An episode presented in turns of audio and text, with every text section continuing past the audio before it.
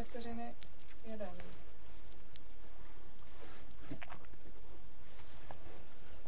Čus!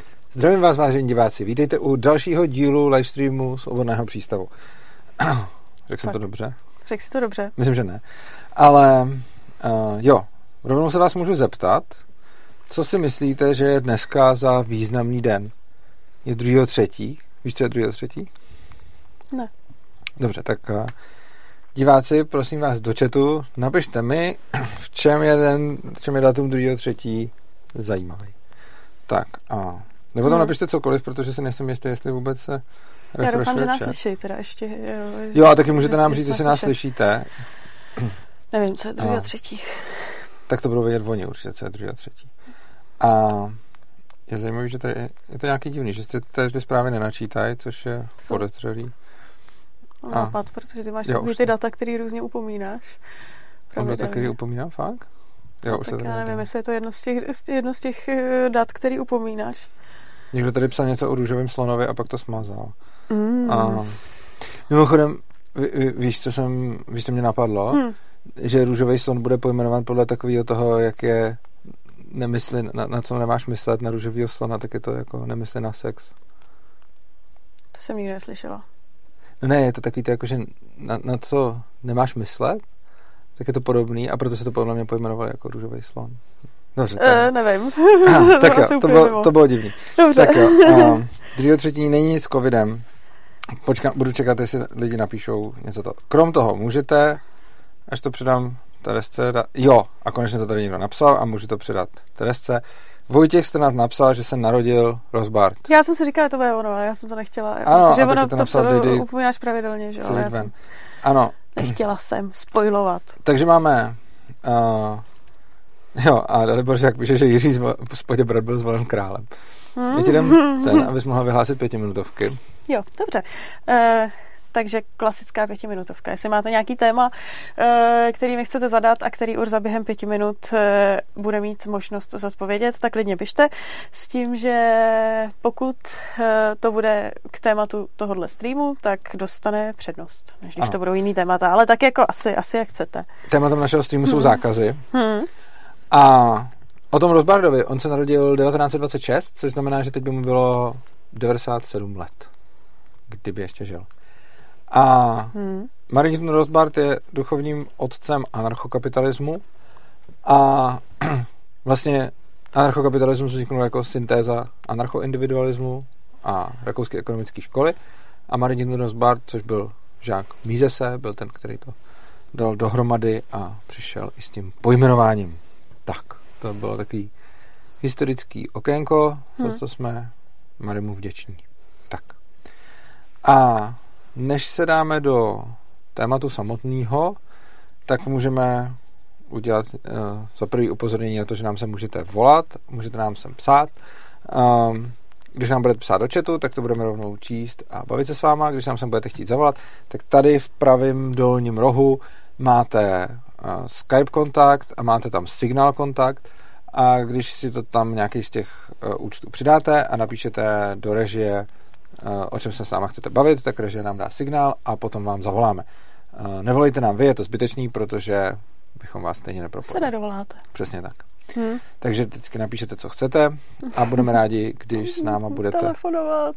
Ano. A budeme rádi, když s náma budete utvářet náš pořad.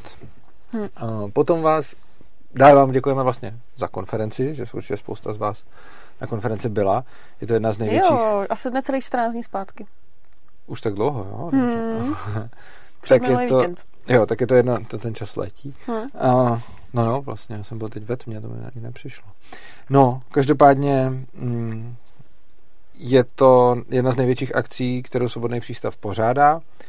A Z, eh, z tak velkých akcí, že už se tam skoro nevejdem. to je pravda, no. Je to v Hmm. Cevru a praská to ve Švech, protože zase tam bylo přes 200 lidí, takže uh, si tam pak nemají kam sednout a možná už seženeme jiný prostor? Teoreticky, kdybyste měli nějaký nápad uh-huh. na prostor, kde by se dala takováhle podobná konference uspořádat, tak asi klidně pište i nějaký typy. Pak se na tom mrknem. S tím, že my samozřejmě mimo nějakého jako prostoru, aby to nějak jako vypadalo a bylo pro nás jako uživatelsky příjemný, tak eh, nám záleží taky jako na ceně samozřejmě, protože už nám někdo jako radil právnickou fakultu a, a takovýhle různý, uh, sice hezký prostory, ale jako hodně drahý. Na té konferenci se vybere většinou jako nízký desítky tisíc korun a no, ty nízký, nízký, desítky, nízký. velice nízký desítky no. tisíc korun a ty velice nízký desítky tisíc korun padnou za ten nájem víceméně. Takže hmm. uh, konference je tak nějak... Uh, no nebo za, za celou organizaci, nejenom za no. nájem, no. ale jako za, za Takže, organizaci. No. A... Že to tak nějak nula od nuly, uh, nula no. od nuly pojde no. a uh, znamená to teda, že když seženeme něco, co by bylo prostě nějaký dostupný hmm. uh, cenově a zároveň větší než Cevro, hmm. tak, uh, tak Jo, jako potřebujeme prostor aspoň tak jako 200-250 lidí. Pro... Spíš asi víc, jako no, uh, trošku. Myslím si, že 200-250 lidí bude dostatečný. No to jo, ale jde o to, že se to může třeba zvětšovat, takže bychom třeba dali aspoň 300, aby tam mohlo přijít uh, kolik OK. Hmm. No, takže, takže hmm. tak, no.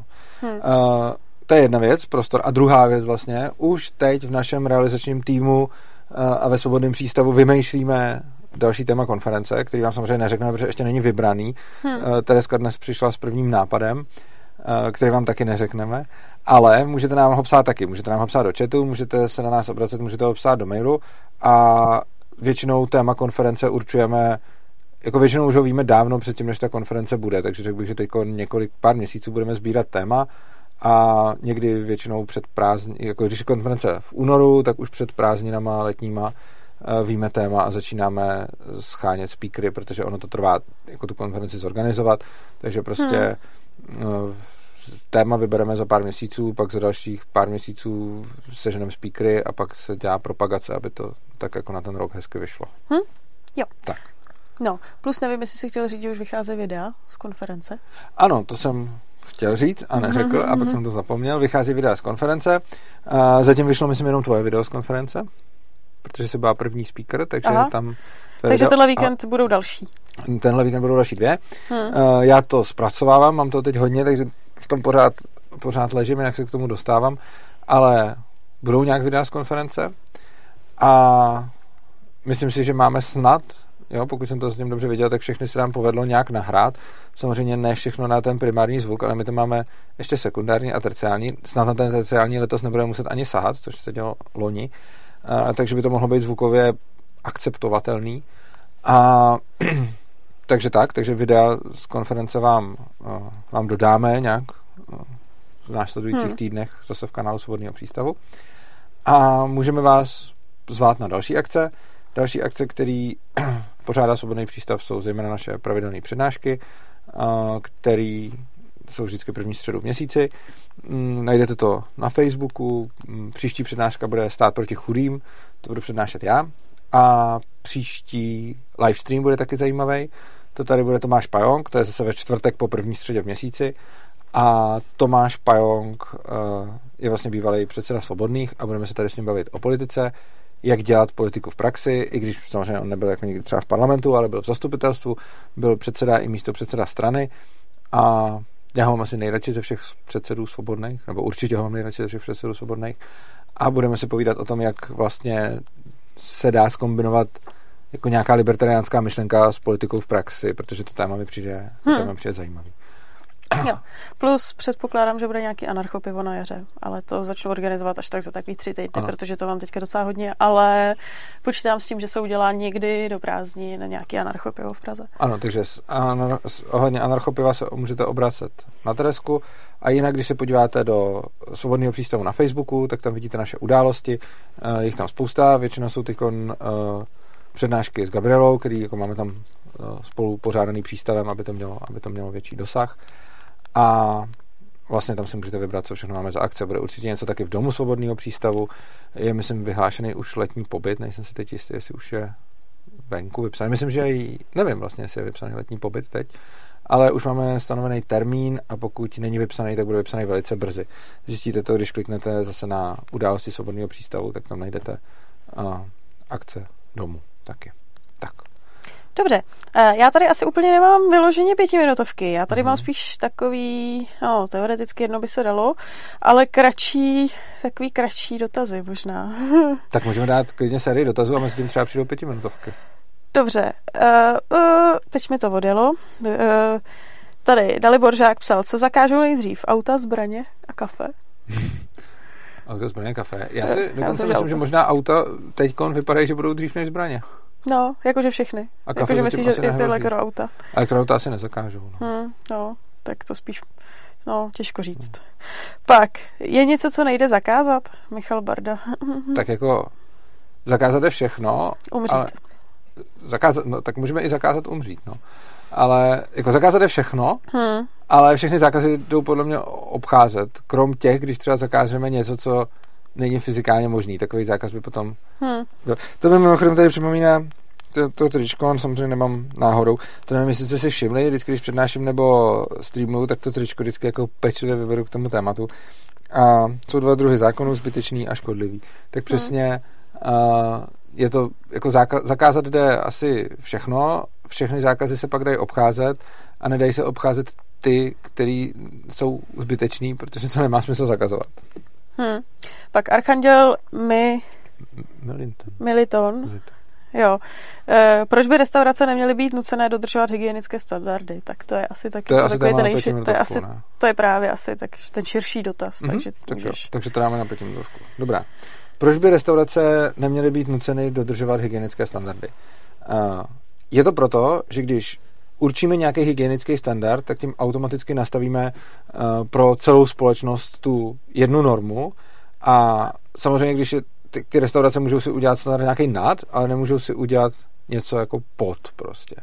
A veškerý jako dodržování těchto těch zákazů a standardů prostě něco stojí. Stojí to nějaký náklady.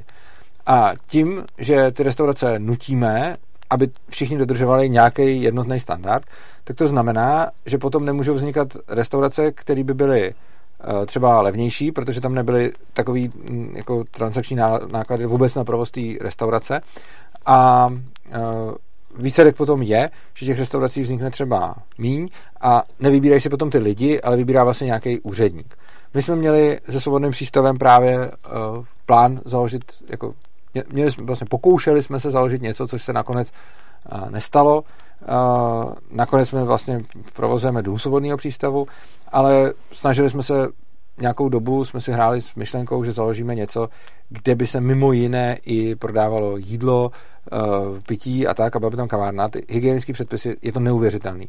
Takže když potom máte nějaký prostor, který musíte vybrat, tak to musíte splňovat jako neuvěřitelné množství předpisů, což jako zdražuje celý ten proces, zdražuje to vůbec ten proces toho, abyste si ten prostor nějak postavili, vyžaduje to obrovskou vstupní investici, protože je tam jako spousta, ani řada z toho jsou kraviny prostě, co, co, co, co ta hygiena prostě jako vyžaduje.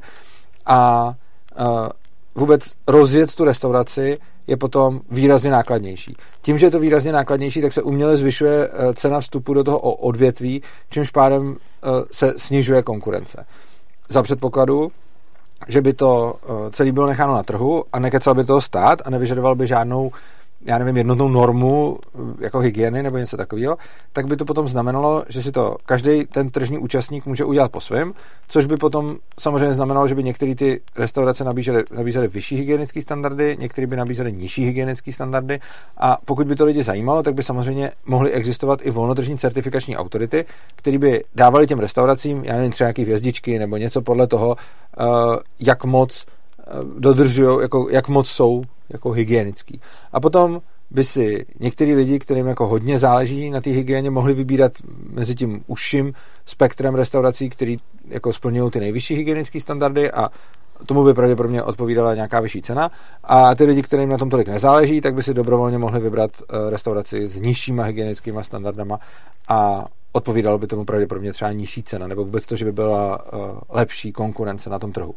Ono fakt prostě záleží na tom, jak to má který zákazník nastavený, taky záleží na tom, jako máte prostě imunitu, co to s váma dělá, takže prostě jako znám lidi, kteří jako sní skoro cokoliv, co je nějak jako lehce závadný a jim z toho hned blbě. Pak znám třeba sebe, který můžu sníst cokoliv a nestane se mi nic. Samozřejmě je to nadsázka, ale prostě jako, nemusel bych jako nutně chodit do restaurace, která má úplně top hygienické standardy, protože velice pravděpodobně, i když s ním něco, co ty standardy nesplňuje, tak se mi, tak se mi jako nic nestane. Takže ten důvod je vlastně jako u všeho, když se někde vynucují nějaký povinný standardy a je vlastně takový, že a dá se to zobecnit, nemusí to platit jenom pro restaurace. Prostě v momentě, kdy stát nastaví nějakou laťku, co musí všechny ty podniky splňovat, tak tím na ně uvalí obrovskou byrokratickou a další zátěž a te, ty hygienické předpisy jsou toho krásným příkladem. Prostě jako fakt založit si restauraci je neuvěřitelný oprus. A nejenom restauraci, ono, když máte třeba školní jídelnu, co má věšku, tak to, jako to, to, všechno, co to musí splňovat, je prostě fakt, jakože tam jsou nějaký čistý a špinavý dráhy a prostě musí tam být nějaký prostě dřes někde a nemůže být jinde a, a je to prostě fakt jako na hlavu postavený kolikrát a, a zdražuje to vlastně celý ten provoz a snižuje to konkurenci. A bez těch hygienických standardů dodržovaných státem by mohly existovat hygienické standardy uh, normálně vynucovaný jako volným, nebo vynuc prostě jako vol, volnotržní, kdyby vlastně byly certifikáty, každý by si mohl vybrat, jestli ten certifikát chce nebo nechce a každý zákazník by se mohl vybrat, jestli se bude tím certifikátem řídit nebo ne. Tak, to je moje Ok, dobrý, tak já myslím, jo, jo, jo. Tady píše eh, Krakovský Jakub. Krásná ukázka na existence hygienických norem jsou například azijské krajiny, státy. Eh, a i napriek tomu, že si tam varí, krája o ovocie ktokoľvek, kdekoľvek, tak je minimum problémů a zákazník si vyberá královsky. je to možný, no. Samozřejmě záleží, jaký zákazník, protože když jako člověk z Evropy pravděpodobně přijede někam do Asie, tak tam bude mít problém minimálně někde sídlem, protože není zvyklý na tamnější bakterie hmm. a, a naopak, takže, ale tam na to zvyklí jsou, takže tam jako nějak fungují. No. Hmm, hmm, hmm. OK, tak já myslím, že dobrý. Uh, si tady dělá srandu střevní problémy zakázány. Mm-hmm. no, tak jo. Dobrá, tak já myslím, to... že bychom možná mohli začít k tomu Dobrá, tématu. Tak začneme k tématu. Akademická čtvrthodinka, klasicky. Jo, dobrý. Tak už asi, už asi přišli lidi, tak už asi můžeme začít. no, tak. Uh, já vlastně řeknu, proč jsem to, to téma na Dobře. livestream zvolil. A je to zase takový dozvuk konference. Uh, vždycky, když máme konferenci, tak předtím livestreamy nebo přednášky se zaměřují na to téma a nejenom ty, prostě obecně to, co řešíme na sociálních sítích a všude možně, tak se jako k té konferenci směřuje a potom, když ta konference skončí, je třeba ještě nějaký další livestream nebo něco, co ji jako tak uzavírá. A nevím, kdo z vás na konferenci byl, kdo z vás nebyl, ale vlastně byla o drogách a zbraních a ale víc než o drogách a zbraních, nebo to, co podle mě minimálně bylo důležitější než drogy a zbraně, i když jsme tam samozřejmě měli přednášky týkající se prostě drog a zbraní, byly zákazy drog a zbraní.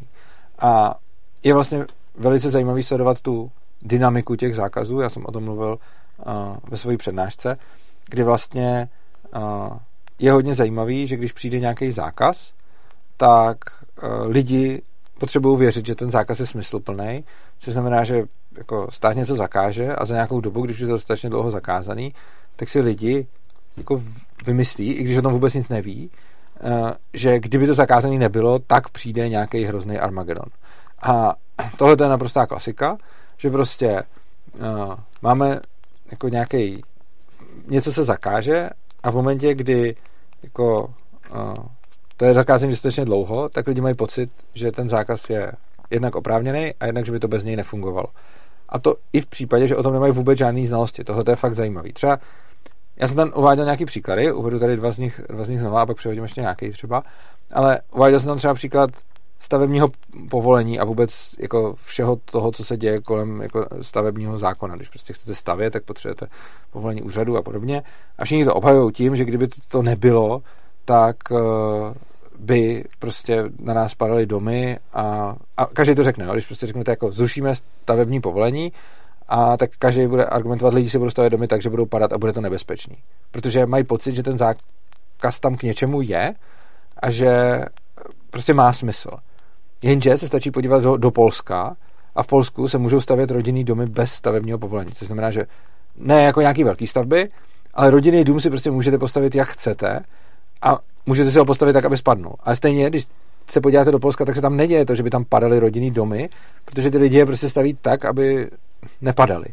A je to vlastně krásná ukázka toho, že ti lidi, kteří říkají to, kdybychom zrušili stavební povolení, tak nám začnou domy padat na hlavu, se prostě mílí. Protože v Polsku rodinný domy nepotřebují stavební povolení a, a nepadají. Další příklad, který jsem tam uváděl, byla povinná školní docházka. Když jsme ve svobodě učení říkali, zrušme povinnou školní docházku, já to říkám furt dál i bez svobody učení, ale prostě jsme to hlásili jako zrušme povinnou školní docházku, tak uh, lidi byli úplně agresivní, byli úplně říční, jako zrušíte povinnou školní docházku a děti budou úplně blbí, tím vezmete to vzdělání. A vůbec si neuvědomují, že vlastně v polovině evropských států, přibližně v těch západních hlavně, uh, není povinná školní docházka. Je tam často v ústavě povinný vzdělávání, ale prostě nemají povinnou školní docházku. A povinná školní docházka je spíše reliktem právě toho východního bloku. A já si právě myslím, že mm, tohle je dost důležité si uvědomit, že vlastně ty lidi mají pocit, že když je něco státem zakázáno nebo nařízeno, tak bez toho by to tady fungovalo nějak hrozně. Ale ona to prostě často není pravda, ale ty lidi, i když jako nevědí, jak to vypadalo předtím, a s těma drogama a zbraněma je to úplně klasický. Prostě lidi mají pocit, že když by byly povolené drogy, tak se to všichni ufetují, a kdyby byly povolené zbraně, tak se tady všichni postřílejí. Ale prostě je vidět, když se podíváme do minulosti, kde to bylo povolené, že se tohle to prostě nedělo.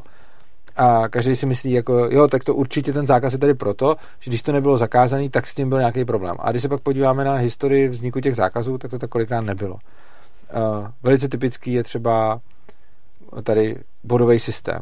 Jo. Když se bavíme o bodovém systému řidičů, tak uh, to teda není jako přímo, no, jako je to nějakým způsobem zákaz, protože pak vás vybodujou, tak vám to řidičáka, je to vlastně zákaz řízení. Ale vlastně jako lidi žijou v přesvědčení, protože jim to stát řek, že bodový systém potřebujeme, abychom vybudovali ty piráty silnice, když někdo, dělá, když někdo jako na silnici prasí, tak přijde o řidičák a tím pádem bude na silnici bezpečněji. Bylo to i v důvodové zprávě toho zákona, že prostě bude bezpečněji na silnicích. Samozřejmě ty zákony se schvalují tak, že jak se jednou schválí, tak už se nikdy nezruší a už se nevyhodnocuje, co se stalo. Když se ale podíváte jako na statistiku dopravních nehod uh, nebo statistiku mrtvých na silnicích, tak zjistíte, že to mělo sestupný trend a pořád ho to má a ten důvod je, že se, jako i předtím, i potom, uh, ten důvod je, že se um, jako zlepšuje i pasivní bezpečnost uh, aut, a vlastně je aktivní, jakože se líp ty auta řídějí, že jo? takže tím, jak se zdokonalují auta, tak se prostě tak klesá nehodovost i úmrtnost na silnicích. A tohle to jako se dělo, potom přišel ten bodový, ten, ten, ten zákon, že a ten další rok to vyskočilo, ta nehodovost. A stejně tak vyskočila, vyskočily počty mrtvých na silnicích a taky hlavně Eh, a to vyskočilo zejména nejvíc eh, počet ujetí od nehody, že? Co, což dává smysl, protože... Hmm, to je jako, severu řidičák. Ty lidi nechtěli ty body, že jo? takže prostě potom no. někoho srazili a ujeli, protože nechtěli dostat ty body. A potom, co to takhle vyskočilo, což byl ten první šok, tak to zase hmm. klesalo přibližně podobným tempem jako předtím. Což znamená, hmm. že uh, jako, i když vidíme jako bodový zákon a říkáme si, je, to je tady určitě pro naši bezpečnost, tak když se pak podíváme na ty data, což mimochodem nikdo nedělá, protože to nikdo nezajímá, tak to prostě není. Jo, prostě ten zákon zjevně byl k ničemu, respektive byl k tomu, že těsně po jeho zavedení eh, to situaci zhoršilo a pak je situace, má úplně stejný trend, jaký měla předtím. A tohle je jako další ukázka toho, že prostě lidi mají pocit, že ty zákazy mají nějaký smysl, ale ve skutečnosti nemají. Hmm. Andrej Petrovský ti tu psal. V Taliansku padl most a jsem si v celku jistý, že mal stavebné povolení. Mm-hmm. To ještě teda mimochodem na, eh, na Jakuba Krakovského. Teďka jsem se snažila vyjmenovat jazyk při slovenštině. no, tady taky spadl most, jo, v. Uh, Ta lavka, že? Jo, jasně. No, to je pravda. A no, uh, tak ty si to um, mluvil zejména o nějakých jako zákazech nebo příkazech. Ne o nějakých zákazech Děkuji. nebo příkazech toho, co lidi mají nebo nesmí dělat, ale uh, mně přijde, že ono je to v principu stejný i u nějakého přerozdělování a dotování určitých mm-hmm. skupin obyvatel, což mi teďka přijde, že je zejména aktuální v tom, jaká je inflace a ekonomická situace, protože to snad jako není den, aby někdo jako nevymyslel zase nějaký nový, nějaký nový způsob nějakého přerozdělení, jo. Že napřed se řešilo, že teda důchodcům se musí přidat, tak se nějak přidalo, teďka se řeší, že rodičáky se musí přidat. Furt všude, i přesto, že máme takovouhle inflaci a spíš by se měly osekávat náklady toho státu, tak se pořád řeší, eh, kdo všechno potřebuje nějak jako přidávat nebo podporovat. A tam mi taky přijde, že jakmile jednou už někomu tu dotaci nebo podporu dáš, tak pak už to nelze vzít zpátky, protože už lidi jsou na to nějak zvyklí a mm, mají pocit, že kdyby si tu podporu potom jako snížil nebo jim odebral, tak ty lidi skončí na ulici, nebo co by se stalo, že se o ně jako nikdo nepostará.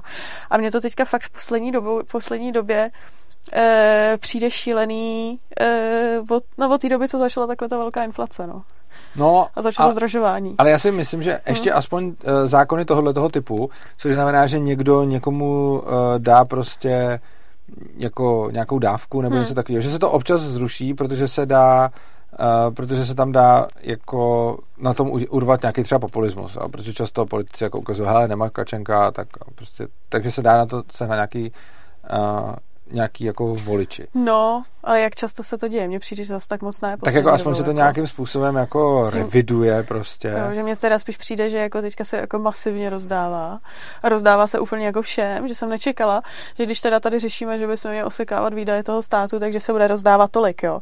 A to jsou furt jako všude jako různé skupiny. Jako teďka, budou, teďka už jsem zase viděla, že studentky, kteří nemají na to, aby se platili, aby si platili koleje, že jo, takže teď se zase bude řešit, že studenti se neuživějí a taková ta už dokola ohraná písnička, jak je podpora bydlení potřeba. Že? Jo, jako máš pravdu, že, jako máš pravdu, že se to hmm. ruší málo kdy, ale přijde mi, že ještě jako skupina zákon, ale jako může se to nějak zrevidovat, jakože prostě občas se sociální dávky různě revidujou, hmm. ale, ale jako je pravda, že se jako nezrušejí, jenom že se prostě různě mění, ale aspoň se na to nějak jako sahá, že se o tom aspoň trochu mluví.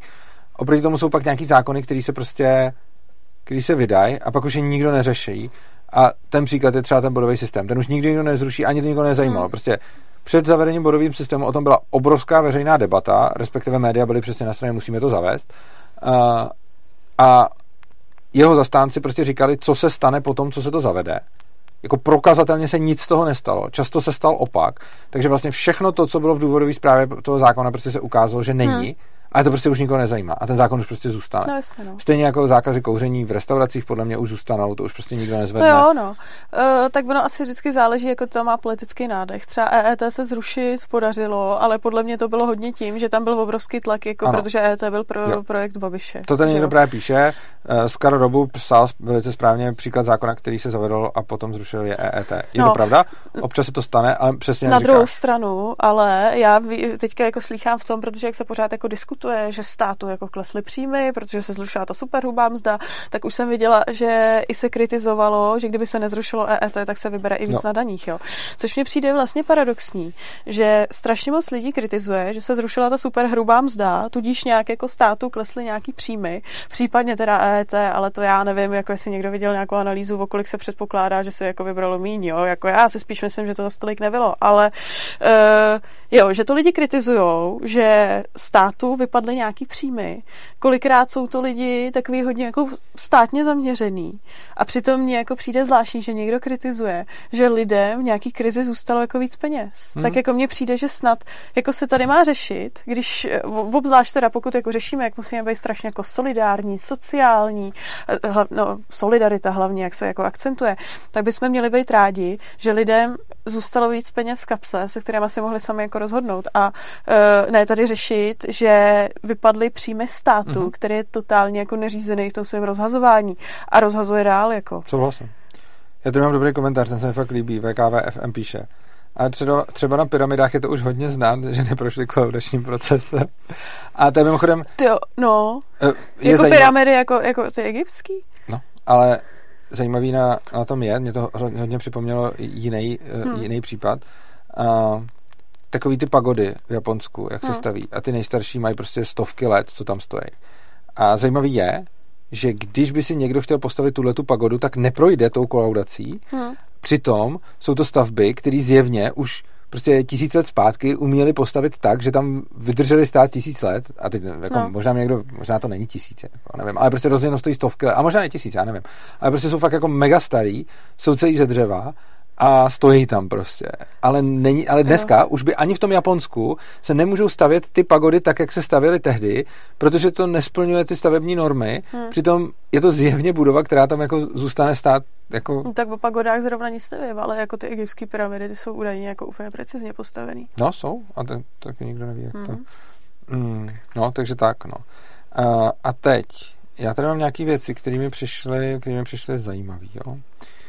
Za prvý jsem tady měl uh, Michala Jedličku, který právě psal věc, kterou hodně nesouhlasím. Mm, psal tady, ale tak to je na Urzovi, když chce změnu, tak si má obhájit, proč by měla být lepší. Chápu ten pohled, ale při, jakože dost s ním nesouhlasím, protože si myslím, že obhajovat by se měl ten zákaz jako takovej a ne jeho rušení. Jakože mm, nemyslím si, že jakýkoliv pravidla by měly být zaváděný tak, že zavádíme pravidla a když je někdo chce zrušit, tak by to měl obhajovat. Prostě myslím si, že ten, kdo je zastáncem toho pravidla, toho vnucení něčeho lidem, že by se měl vlastně pořád hájit, uh, že to dává smysl. No, protože nějak zasahuje do svobod tomu druhému člověku. A přijde mi, že důkazní břemeno, a to, tohle no. je něco, na co, co jako... Já to v diskuzích takhle jako z toho nevycházím, protože jako ty lidi to často nevědějí, což znamená, že já jim potřebuji spochybňovat ty zákazy, takže je jako aktivně napadám, ale myslím si, že jako důkazní břemeno by měl nést ten zakazovat vždycky, a to i když ten zákaz platí. A nemyslím si, že důkazní břemeno by měl nést ten, kdo chce měnit status quo, ale myslím si, že důkazní břemeno by měl nést ten, kdo chce lidi k něčemu nutit. Souhlasím, no. Tak já ti řeknu, jaký, jaký, eh, jaký důkaz jsem dneska dostala na Twitteru. Aha. Takový to jako klasický, eh, tak vidíte, jak to je v Africe. Jako co? No, jako, jak to, jak to je v těch zemích v Africe, kde nemají mm-hmm. tak dobrý stát a tak dobrý jako zákony, jak máme tady my, no, že jo, no. nějaký diskuze. Mm-hmm. Takže takhle jako... Takhle si potom... move to Somália, že jo. No, jasně, no. Takže takhle občas jako dopadají potom... Tak. Michal Barda se ptá k zákazům a zakážou ten bitcoin nebo ne? Uh, jako já myslím, že už možná se dostáváme do stavu, kdy bitcoin začíná být dost velký, aby byl jako problém, jako takhle. Jedna věc je, jak to pak technicky udělat zákaz bitcoinu vlastně může dopadnout jenom na nějaký ty prodejce. Oni nemůžou dost dobře zakázat bitcoin lidem, protože ho nespojí s těma lidma. Což znamená, že jako můžou zakázat bitcoin, ale potom ho budou muset jako nějak trackovat v reálném světě a nemůžou zakázat jako takovej prostě. Respektive můžou, ale prostě jako nevemou vám vaše bitcoiny, protože ani neví, kolik jich máte a vlastně vy jste ty jediný, kdo ví, kolik máte těch bitcoinů a kde jsou, takže vás jako nikdo nevytrekuje. Samozřejmě by to mohli zakázat jako přijímat, nicméně si nemyslím, uh, že se to stane, uh, protože si myslím, že už to má hodně vlivných lidí na to, aby byla politická vůle to zakázat. Eh, já teda nesleduju už eh, společenský dění okolo Bitcoinu tak jako intenzivně, ale bereš v potaz i to, že se to nějak jako řešilo v Evropské unii a tyhle ty věci, že to tam hodně to. Ale myslím si, že ono by ten zákaz musel na ten Bitcoin navíc přijít nějak rozumně celosvětově. Jakože když by to zakázali jenom někde, hmm. tak vlastně jako maximálně, co bych podle mě by mohli udělat, je, že by obchodníkům v nějaký zemi zakázali přijímat bitcoiny. Protože to je v podstatě jediné, co můžeš efektivně zakazovat. Jako ty, kdo je přijímají, že prostě máš e-shop, na který můžeš hmm. zaplatit bitcoinem, tak prostě tohle můžeš postavit mimo zákon, ale postavíš hmm. to mimo zákon v té dané zemi. No směnárny ještě. Ne... Jo, tak směnárny taky vlastně Nebo můžeš obecně... zakázat bitcoin, automaty no. a podobně, ale vlastně moc nezakážeš to, aby si to lidi pořád uh, nějakým způsobem směňovali mezi sebou. Navíc, když to pak navíc tu hodnotu to zůstane, pokud to bude v těch velkých hmm. státech nebo to bude někde v zahraničí. Takže hmm. nemyslím si úplně, že by to... V případně ještě můžeš jako tu regulaci nastavit tak, že to někdo nebude chtít využívat, že jo? protože nakážeš těm obchodníkům, těm všem, já nevím, e, Bitfinexům a těm letěm, že budou muset jako hodně precizně e, monitorovat, kdo... To už dělají. To už dělají, jo. To už okay. dělají dávno. Eh, jako to KYC je, je hell a, a je to úplně všude, takže prostě hmm. všechny velký kryptosměnárny prostě už dávno mají KYC a je to samozřejmě prasárna, ale je to tak. Uh, Michal Proto Bardo, nekupujte na směnárny. Pak právě píše, až budou CBDC a Matoka píše, s těmi CBDC bychom mali něco robit, mě je to sranda. Uh, no, jako CBDC jsou pro mě vlastně jako takhle. Já si ani nemyslím, že by to bylo tak nebezpečný, Protože vlastně, ať si ty banky dělají, co chtějí, ať si vytvářejí uh, nějaký svoje měny, jako myslím si, že to není o nic lepší ani horší než Fiat. Jako jednou jsem dostal na nějaký uh, přednášce, když jsem přednášel na UTX o 22. Mimochodem, budu přednášet na UTX o 23 taky v červnu. Uh, tak uh, tam vlastně, to, to, to, tam vždycky kolem mých narozenin se to vyskytne. Uh, takže tam, jsem, tam se mě právě někdo zeptal, jestli považuji za horší Fiat nebo CBDC a já si myslím, že to je vlastně, že to je jako praště jako uhoď, že to je jako jedno. a že prostě si ty banky chtějí sklouznout na něčem, co je populární, ale nemyslím si, že by to bylo nějaký nebezpečnější než, uh, než Fiat třeba. Hmm. Tak. Hmm. Co tady máme dál? Uh, jinak já se snažím tady číst ty komentáře, ale nestíháme číst všechny, takže je možný, že jsem mm, někoho uh, přeskočil a tak se klidně můžete ptát znova. Uh, Petr se ptá, myslíte, že strana, co by zastávala zrušení všeho možného a zmenšování státu by v dnešní době neprošla? Myslím si, že by hmm. jako jí nikdo moc nevolil, no. No, to určitě, protože jako já, i když to vidím e, v těch různých diskuzí, tak lidi neustále jako požadují to, co by jako měli dostat, anebo jak by se jim to mělo usnadnit, jak by věci měly být zařízený, ale v podstatě úplně minimum lidí požaduje to, aby měli jako volnou ruku a klid na práci. Takže No, nějaký týpek, tak nestane. Nějaký týpek se ptá, mohl by stát zpětně dohledat, kdo si koupil Trezor? Uh, myslím si, že ne, protože ten Trezor se dá kupovat ve spoustě jako obchodů a nevím, jestli ty obchody mají záznamy. Pochybuju, že by třeba Slash a jeho firma dali státu záznamy, jako kde se od nich kupoval Trezor. Musí to mít nějaký doby v účetnictví, ale pak bych řekl, že to prostě jako zničej. A hlavně, i kdyby stát věděl, kdo si koupil Trezor, tak z toho neplyne, že má bitcoiny a i kdyby to plynulo, tak neví kolik, že jo? Protože pokud máte rozumně jako poskládaný ty peněženky a máte tam, používat hmm. tam nějaký passphrase a podobně, tak potom uh, vlastně se vám jako hodně blbě dokazuje, jaký bitcoiny Hlavně můžete koupit trezor jako dárek někomu jinému. Jsou vlastně vaše a můžete koupit hmm. trezor někomu jinému, takže takhle, hmm. uh, takhle asi ne. Uh, tak. Jo, tady píše Jan Sehnal, Bitcoin by mohlo poškodit zákaz směny Bitcoinu na burzách za fiat teoreticky, to by mohlo poškodit jeho hodnotu. Ano, do nějaké míry by to určitě poškodilo jeho hodnotu, ale na druhou stranu už vznikají decentralizované způsoby směňování Bitcoinu za fiat, což je super. Eh, pracuje na tom spousta lidí, mimo jiné opět Slash. Eh, možná tady ve studiu budu mít nějakou jeho kolegyni, která nám bude pře, před tady mm, představovat nějaký Vexel, což je nějaký jejich decentralizovaný projekt, eh, jak si můžete prostě kupovat mm, za fiat bitcoiny a nebude to nikde, nebude to nikde jako hmm. Mm, evidováno. Tak. Uh, tak, Michal Jedlička píše, a proto je důkazní břemeno na tobě. Jestli budeš pracovat s tím, že svoboda je víc než utrpení lidí nebo škoda společnosti, tak to ANKAP nikdy nebude, buď empatik. Uh, hele, já ale z tohohle toho nevycházím, jako uh, já si za nemyslím, že svoboda a utrpení lidí ve společnosti nebo škoda ve společnosti jsou nějaký jako v opozici, myslím si, že jako nejsou, že ta svoboda právě snižuje to utrpení, ale bez ohledu na to, i kdyby to tak nebylo, tak pořád to důkazní břemeno by přece měl být na tom, kdo přichází s tím zákazem a kdo ten zákaz obhajuje, protože on přece musí dokazovat, že ten zákaz skutečně snižuje utrpení lidí ve společnosti. To přece není na těch kdo s tím zákazem nesouhlasí, aby dokazovali, že nesnižuje. Prostě vy, když chcete něco zakázat, tak byste přece, jako vy říkáte, že něco zakazujete proto, že snižujete utrpení lidí ve, ve společnosti, nebo že snižujete nějakou škodu ve společnosti. A to je něco, co byste vy přece měli dokázat. To není něco, co by vám lidi měli vyvracet. Že? Vy, pokud chcete, aby to bylo zakázané, hmm. tak je přece na vás, abyste si to obhájili, protože jako původní stav je ten nezákaz a ne ten zákaz. A myslím si, že jako pak něco zakázat dobrý, ale tak jako měl, měl by pořád ten, kdo to chce zakazovat, si to být schopen i nadále obhajovat. A mimochodem tohle je jako něco, o čem jsem také hodně mluvil na té konferenci. Prostě přijdou nějaký zákazy a lidi si to za chvilku přeberou tak, že ty zákazy jsou tady, aby se snižovalo nějaké utrpení lidí nebo aby se snižovala nějaká škoda ve společnosti. Ale tohle to prostě často není pravda a můžeme to vidět třeba na těch zákazech uh, těch drog ale vlastně i těch zbraní. Ty původní zákazy drog nebo zbraní byly z důvodu, který vůbec neměli nic co dělat s bezpečností a když si to dohledáte, tak zjistíte, že to ani se tak tehdy neobhajovalo.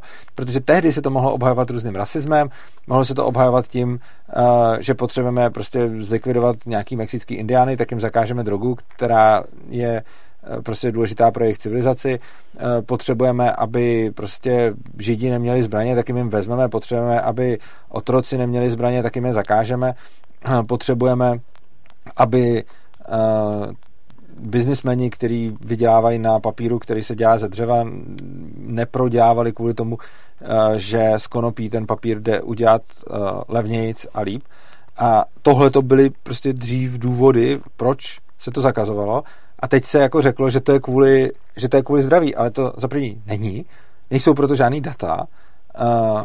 Naopak jsou data, které ukazují právě opak. Prostě ukazuje se, že do války proti drogám se třeba sype pořád víc a víc peněz, ale je pořád stejně lidí, kteří jsou na těch drogách závislí. Takže prostě to není tak, že jako čím víc toho zakážete, tím méně bude závisláků. Ono se spíš ukazuje, že bez ohledu na to, jaký je stav ve společnosti se zákazama, tak tam máte nějaký 1 až 2% závislých lidí v nějaký standardní době, tohle je zrovna měřeno v Americe.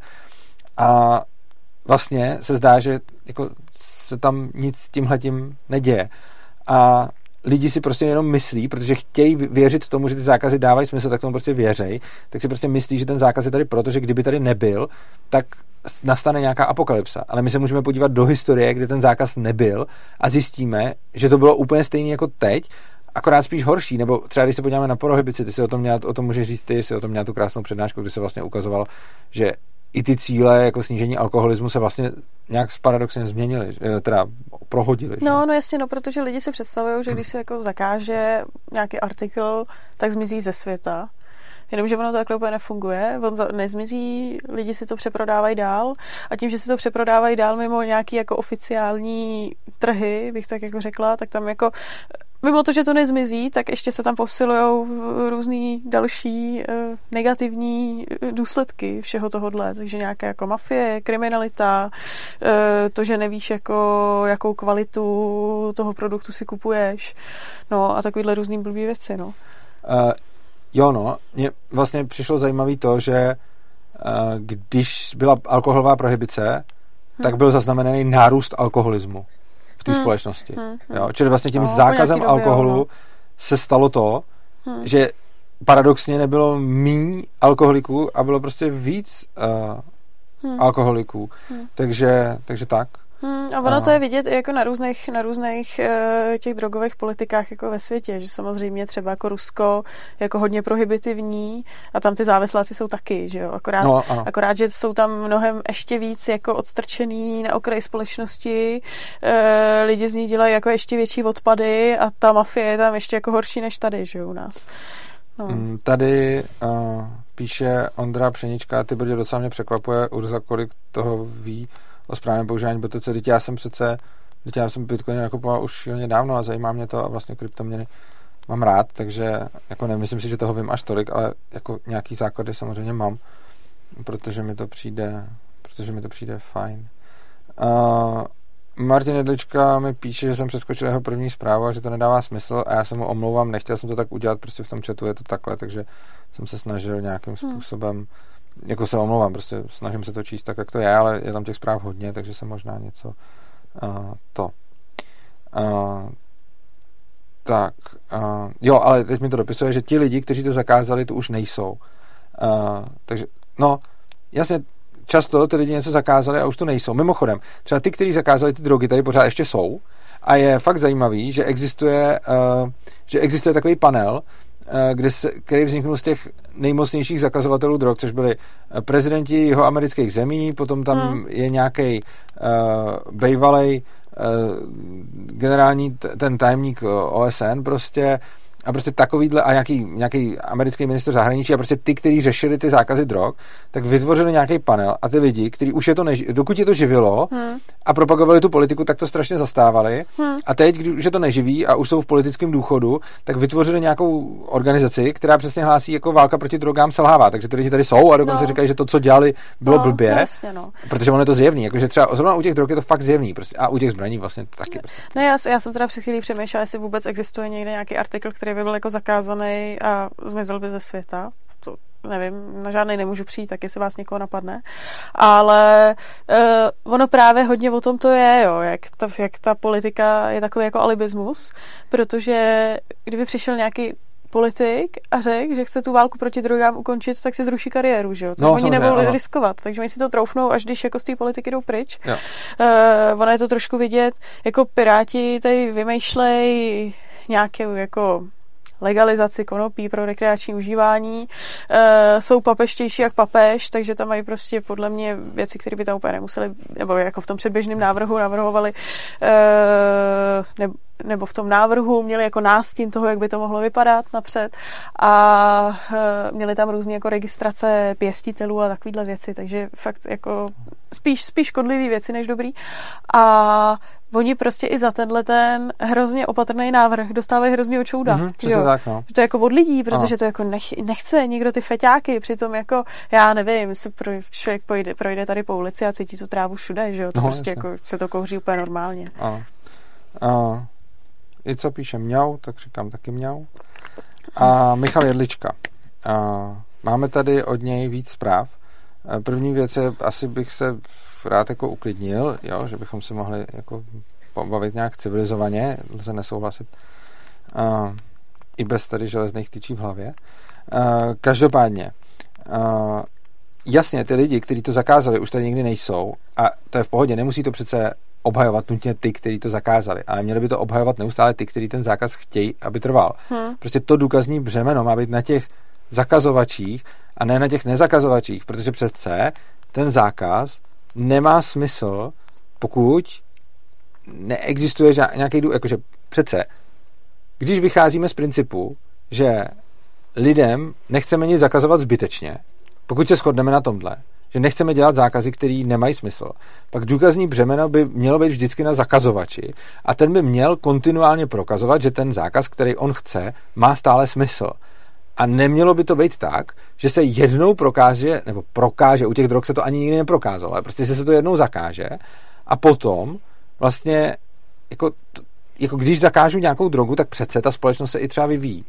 A tak i kdyby to mělo někdy smysl, což ono to nemělo ani na začátku, ale i kdyby to mělo na začátku smysl, tak prostě zák- protidrogový zákony jsou klasická věc prostě sto let zpátky se to začalo, nebo jako ten, jako OSN, ta umluva o narko, těch jo. narkotikách je 1961, uh, Nixon 1971, pak ten mega zákaz. Já jsem si stál, že to bylo 63 teda, ale... 61. OK. Ta OSN. Když tak to někdo můžete najít, ta velká úmluva hmm, OSN jedno, o narkotikách. Já si myslím, že byla 61. Dneska si myslím, že byla 63. Někdy v té době prostě. A, každopádně 71 pak byl Nixon, ten masakr, to, to byl ještě, jako ten zakázal no. ještě víc, ale vlastně ta prohibice alkoholová už byla před stolety. Každopádně prostě uh, máme tady dobře, tak ty drogy jsou teda zakázané třeba 50, 60 let nějak, jako celosvětově nějak tvrdě. No. A uh, ta společnost byla před 50 lety jiná. Takže i kdyby to tehdy mělo smysl, a já teda trvám na to, že ani tehdy to nemělo smysl, mm. ale i kdyby tehdy jo, tak přece nemůžeme tady mít 50 let pořád stejný zákaz s tím, jako když máme přece nějaké nové poznatky. A ti, kdo chtějí ten zákaz, by si měli pořád obhajovat, že ten zákaz i v dnešní společnosti mm, jako dává smysl. To důkazní břemeno by jednoznačně mělo ležet na nich.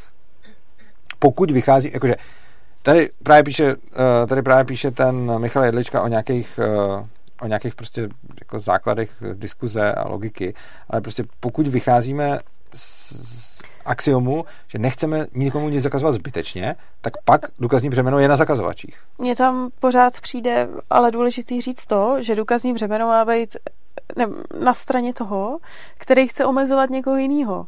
Když já teda po někom druhém něco chci, ano. tak mám dokázat, proč jo. já to chci, protože ten druhý člověk přece po někom nic nechce. Ten si chce dělat sám svoje věci. Když jsem pro zákaz drog, tudíž e, mě by někdo chtěl zakazovat, proč já si nesmím něco koupit, tak ať mi vysvětlí, proč já si ho nesmím koupit. Proč bych měla dokazovat to, že já si chci něco koupit, ano. když mojí koupí nechci po nikom nic jako ostatním, Přesně zatímco tak. oni chtějí, abych já ano. si to nesměla koupit. Přesně jo. tak. Je to jako, prostě ten kdo, ten, kdo něco ten, kdo požaduje, tak by to měl, ostatní, ano, tak by no. ten by si to měl hájit, no. jo, samozřejmě. Zatímco já jako po ostatních nic nechci, já si prostě chci dělat to, co uznám sama za vhodný, no. Ano. Uh, jo, Jenda tady píše, že uh, eh, 71 Nixon zakázal zlatý standard, ale on, on Nixon toho udělal dost zlýho. Jednak 70, 71 je blbý datum, hmm. protože jednak zakázal, teda zrušil už definitivně ten zlatý standard a jednak taky 1971 uh, eh, výrazně zpřísnil tu drogovou politiku v Americe. Ale vlastně ty um, Vlastně do, do OSN to bylo protlačený 61 o 10 let. Nebo tady uh, říká eh. 63, já se možná pletu, nevím. Jo, ale to ne, už předtím byly nějaké věci zakázané, ale jakože ta, ta no. velká umluva Jo, to, to jsem myslel tu umluvu, ano, přesně tak. Jo, tak ono se to zakazovalo už předtím, protože no. zejména v Americe se to, jako jak kde, pak se to v OSN zakázalo celosvětově, ale třeba v Americe se to zakazovalo už na začátku 20. století vlastně. Hmm. Uh, tady je hodně dobrý uh, point od Michala Novotního. Problém zakazovačů je v tom, že nevěří lidem, že mají vlastní rozum a dokáží se sami správně rozhodnout. Proto nám se zákazy řídí život, věří tomu, že to pro nás dobré. To je pravda. Uh, myslím si, že tohle to je nějaký takový jako postoj, že buď, a já si myslím, že to hodně souvisí s nějakou pokorou. Prostě buď mám dostatek pokory na to, abych věděl, že já si o svém životě dokážu rozhodnout a ostatní lidi se o tom taky dokážou rozhodnout, a nebo podle mě nemám ten dostatek pokory, když si myslím, že já dokážu lidem o životech rozhodovat líp, než si dokážou o nich rozhodnout oni sami. Hmm. A tohle je přesně ten problém. Je to, je to podle mě taková ta nepokora, že jako já vím, co je pro ty lidi lepší. Ale myslím si, že jako to nikdo neví, že prostě to, to, to ty lidi ví sami pro sebe, ale prostě nikdo neví, jako co je lepší pro všechny okolo. To byl teďka super na Twitteru pár dní zpátky Dan Přibáň, takový ten pán, co jezdí těma trabantama po Africe, mm-hmm. uh, tak taky tam měl taky jako hluboký zamyšlení, no, jako půlka lidí se z něj dělala srandu, jo, pod tím. Ale že snad jako polovina národa jsou tupci, za který musí jako někdo myslet a jenom tím, že za ně ostatní myslí, tak jako chrání, nebo něco takového to bylo. No, tak to přesně mi tak jako připomínalo tohle, že půlka národa je tupci, ale já jako vidím, jak to je a... Uh, jo, jo, já, přesně tak, no. Já o nich jako taky mm-hmm. jsem schopen rozhodnout. Jo, no. to si taky myslím. A jako myslím si, že to je, že, že to je jako no. hodně důležitý uh, se vlastně jako nesnažit se řídit životy ostatních lidí a nějak tak jako připustit, že oni jsou ti, kdo asi vědí líp, co chtějí nebo co potřebují. A hlavně, i když by to nevěděli, i když by to nevěděli, tak oni se to naučí tím, že budou dělat ty chyby, čili ta, jako je to o nějaký důvěře a o tom nechat ty lidi i chybovat a nechat ty lidi se učit z těch chyb a ne se snažit jim řídit život, protože jako i kdyby to byla, i kdyby ten člověk měl pravdu a prostě věděl by dobře, co je nejlepší pro ty druhý, tak stejně je přece lepší, aby si k tomu ty druhý došli sami, než uh, abychom jim to nějakým způsobem jako, hmm. abychom jim to nějakým způsobem uh, násilím, násilím hmm. nutili. Hmm, chodem tohle to třeba jako já řeším docela často v práci, protože jako hodně lidí, který uh, nějakýma činama se docela intenzivně poškozují. A to vůbec neřeším lidi, kteří jsou třeba jako tlustý nebo nesportují. Jo? To, to je jako lehký odvar. To jsou fakt lidi, kteří se cíleně poškozují strašným způsobem, který je prostě jako zabije, třeba já nevím, do 20 let. A, a, a to je... třeba, co myslíš třeba za, za způsoby? Ale třeba člověk, který má cukrovkou hodně už poškozený uh-huh. nervy, e, takovým způsobem, že ho jako všechno bolí, je docela mladý, ale nechce si tu cukrovku léčit. Uh-huh. Takže to jako, to, to, bude, to jako skončí, skončí blbě a e, no, ale v podstatě ten důvod je takový, že to není na základě hlubší úvahy, ono je to prostě takový tak, že jako nechce brát celý život prášky. Tak, takže jako... A, no, to, jako to, ale tak je to jeho, jeho volba, A no. přesně, no. jo. A teďka jako jsou jako lidi, kteří by řekli, že je jako potřeba ho nějak jako chránit před sebou samým, protože vlastně tohle rozhodnutí je nesmyslný a ono to nějaký jako důsledky mít bude, ale tak jako nevím, tak jako každý si tohle no. musí rozhodnout sám na Michal Jedličko píše vtipnou zprávu, jako jo, většina lidí je hloupých, to je prostě gausovka. No, je to vlastně vtipný, protože kdybych já chtěl diskutovat jako on, tak řeknu, že je hloupej, protože neví, jak vypadá Gaussovka, protože Gaussovka vypadá tak, že tam prostě přesně půlka lidí nad průměrem a půlka lidí pod průměrem. Ale e, prostě nemyslím si hlavně, že to je, že to je tak vůbec, jako že většina lidí je hloupých. E, je, je mimochodem zajímavý, že většina lidí, kteří tohle tvrdí, předpokládám, že Michal Jedlička si o sobě myslí, že hloupej není, ale že většina lidí hloupých je. A je zajímavý, že řekl bych, že tak 80% lidí mají pocit, že patří mezi těch 20% chytřejších a že ty okolo nich jsou hloupí. A to často vede k té nepokoře, jo? Že, prostě se, že prostě žijeme ve světě, kdy si myslíme, že my jsme ty chytrý a ostatní okolo nás jsou ty hloupí. A je to taková ta klasika, prostě většina lidí je hloupých. A to, to vždycky nesnáším, když někdo nějaký diskuzi jako, víte, pane Urzo, my jako víme, jak to udělat, my víme, jak se po sebe postarat, my jsme ti, ti lepší, ale když se podíváte na ty lidi na ulici, tak to, to, to nezvládnou. A to je taková ta klasika. A já to fakt nemám rád. A myslím si hlavně, že to tak není. Protože myslím si, že žijeme ve světě, kde se nám lidi jeví hloupější, než ve skutečnosti jsou, protože každý máme nějaké svoje zájmy a o to, o co se zajímáme logicky, máme tendenci o tom častěji mluvit a za druhý o tom taky víc víme. Což znamená, že to, o čem máme tendenci častěji mluvit, je to, o čem víme nadprůměrně oproti ostatním lidem, což z nás potom, z nás potom vytváří pocit, že ostatní lidi jsou hloupí. Uh, já to můžu říct na takovém mém oblíbeném příkladu. Uh, mějme ajťáka a historika, který se spolu baví a ajťák může během rozhovoru zjistit, že historik má heslo do mailu 1, 2, 3, 4, 5 a historik může během rozhovoru zjistit, že ajťák eh, neví, kdy byla druhá světová. No a když se na to podíváme jako tímhle tím způsobem, tak vlastně oba dva právě potkali hlupáka, ale ono je to jenom o tom, že každý z nich považuje za důležitý něco jiného a o tom taky hmm. hodně ví a každý z nich mm, jako neví zase o oboru toho, toho, toho druhého člověka, hmm. což znamená, že z principu témata, které budeme ve společnosti častěji otvírat, jsou témata, o kterých budeme vědět nadprůměrně, což v nás bude vytvářet pocit, že společnost kolem nás je tvořená hloupýma lidma, ale myslím si, jakože tohle to podle mě znamená, že žijeme v mnohem méně hloupé společnosti, než se nám každému jeví. No a pak tam máš ještě takový ty efekty jako Dunning-Kruger efekt a pak ano, takový ty jo, im, imposter syndromy, že jo, jako zase jo, na druhé straně, kdy ten Dunning-Kruger efekt, že, že člověk eh, o některé věci ví v podstatě málo, ale jako sebejistý, protože jako neodhadne nějaké jako své limity a pak to jde nahoru, ten, ten imposter syndrom je zase jako, že člověk je, o té věci ví jako tak moc, že vidí všude ty svoje rezervy a má pocit, že je hloupej a že vlastně jako o tom nic neví a že všechny jako podved a že se to jednou zjistí, že je hloupej. Takže není to snadný. No, Michal teďka tady píše, já mám IQ 135, takže MM Jo, a prý emoční inteligence má ještě vyšší. No, jasně, tak za první tohle to není argument, za druhý IQ podle mě neříká, to, jako IQ podle mě není úplně vypovídající charakteristika o tom, jestli vím líp nebo hůř, jestli by se mělo někomu něco zakazovat, nebo jestli vím líp nebo hůř, eh, jak si prožít vlastní život, protože je spousta lidí, kteří mají IQ vysoký a stejně jsou nešťastní a spousta lidí, kteří mají IQ nízký a vědí jako líp, co chtějí. A navíc jako k čemu je říct, já mám IQ 135, no jakože to potom mohl já říct, jako já mám IQ vyšší než 135, a tedy mám pravdu. To je, to je blbost. Jako to, podle mě jako moc nedává moc smysl uh, řešit jako kdo je inteligentnější, protože to, že je někdo inteligentnější, přece neznamená, že ví líp, jak má druhý žít svůj život. Hmm. Si myslím, no. Hlavně, že jo, tak jako liší se, liší se obecně jako schopnosti každého člověka a to, to, to IQ je taková jako malá výseč. Mm-hmm, jo, v tom jo, to celkovém jako jo. obrazu, jo. Ano. Takže já nevím, tak jako někdo je do, Víte třeba, jestli má kočka pupík? Kočka pupík? No.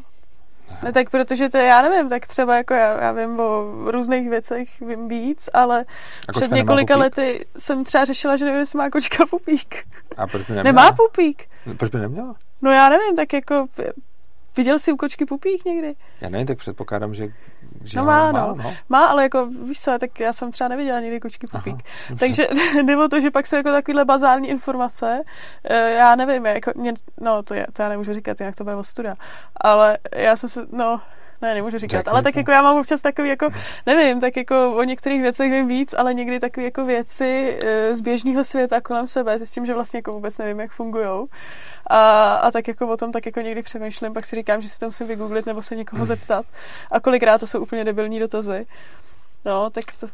Mm, tak, uh, tady píše Kač na cestě, ano Urzo, ale heslo 1, 2, 3, 4 není celospolečenský problém. Není, ale o tom jsem taky vůbec nemluvil. Já jsem mluvil, to jsem dával jako příklad, ale mluvím o efektu, který je podle mě fakt důležitý. Já jsem to tam říkal na příkladu ajťáka a historika, ale mluvím o tom, že když vás něco zajímá, tak to implikuje dvě věci. Za prvý, častěji se o tom budete bavit. Jo? Prostě častěji o tom budete interagovat, o těch tématech, který vás baví. Je to logický. Co vás baví, o tom se budete častěji bavit s lidma, než o tématech, který vás nebaví. Protože pokud nějak ovlivňujete ty rozhovory okolo sebe, tak prostě když něco vás nebaví, tak se o tom nebudete s lidma bavit. A když vás to baví, tak se o tom spíš budete s lidma bavit. To je jeden důsledek. A druhý důsledek toho, že vás něco baví, je typicky ten, že o tom máte víc znalostí, než většina lidí, protože vás to baví. Což potom znamená, že jako tyhle ty dvě implikace dohromady znamenají, že to, o čem se budete mít větší tendenci bavit a o čem budete častěji vstupovat do rozhovoru, o tom budete mít větší povědomí než většina lidí kolem vás, což znamená, že ve většině vašich rozhovorů, nebo ne ve většině, to jsem řekl blbě, ale že prostě v rozhovorech, který vedete, budete daleko spíš ten, kdo je informovanější uh, jako o těch věcech, které vás zajímají a které vás baví, což potom povede k tomu, že budete mít pocit, že lidi kolem vás jsou blbci a hmm. oni jako nemusí být, jenom prostě můžou vědět něco jiného než vy a může pro ně být podstatný něco úplně jiného. Což zase záleží na platformě, že ono se jako hodně bude lišit uh, nějaký osobní hovor, který máš s člověkem, který sedí proti tobě a něco jiného je, já nevím, Facebook uh, nebo komentáře na novinky CZ, kde víceméně jako ke každému tématu si přisadí někdo, že jo. Ale já si myslím, že tohle to bude platit úplně v obojím, že když už půjdeš na, te, na ty novinky, tak si tam budeš daleko častěji rozklikávat články o tématech, které tě zajímají, než o těch, které tě nezajímají. Což znamená, že uh, já když prostě budu prostě si otvírat články na ekonomický témata, tak protože se o to zajímám, tak budu pravděpodobně mít víc znalostí než průměrný komentář, hmm. ten, kdo komentuje ten, uh, ten, ten článek. A uh, protože přesně jak se říká, spousta lidí to tam bude, spousta lidí to tam bude komentovat hmm. jako, jako jen tak. A zase, když bude něco, o čem nic nevím, tak já si asi neotevřu článek o fotbale a nepůjdu tam no jasně, no. něco napsat. Ale tak do komentářů na novinkách se nechodí číst, co tě zajímá. Tam se chodí vysvětlovat ostatním, že ano. je draho, špatně a že a že nic nemáš. tak, Václav Soč, já myslím Seč, píše. Nejsou zákazy inherentní součástí demokracie, protože systém, my dva můžeme rozhodnout o tom, co ty budeš dělat, prostě vyloženě vybízí k tomu ten nástroj používat. Ano. Já si myslím, že tohle je, uh, že se trefil hlavičkou o hřebíček. Mm, myslím, že tak to je.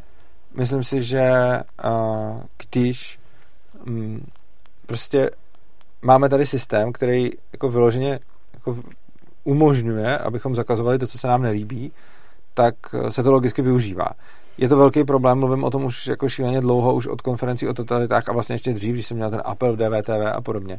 Že prostě se dostáváme do totality, a to je vlastně další téma, který bych tady chtěl otevřít, tím, že neustále všechny problémy řešíme celospolečenskýma zákazama. A řekl bych, že to je jako blbý a že tím, jak se to pořád děje, tak se ta společnost pořád víc a víc přibližuje k té totalitě. A je to fakt jako, že když vidíme nějaký celospolečenský problém, začneme volat politiky, aby ho vyřešili a přijíme, že tohleto volání je taková nemoc společnosti, kdy ten stát pak časem řeší furt víc a víc a víc věcí a řeší se to často centrálním nařízením, centrálním zákazem, centrálním příkazem, místo toho, aby se to nechalo decentralizovaně na těch lidech. A tohle je podle mě fakt nebezpečný. Je to takový jako zamořování toho prostředí dalšíma a dalšíma zákonama. Když se podíváme uh, na to, že každý rok přibude přibližně 50 tisíc právních norem a těch tady máme přes 2 miliony.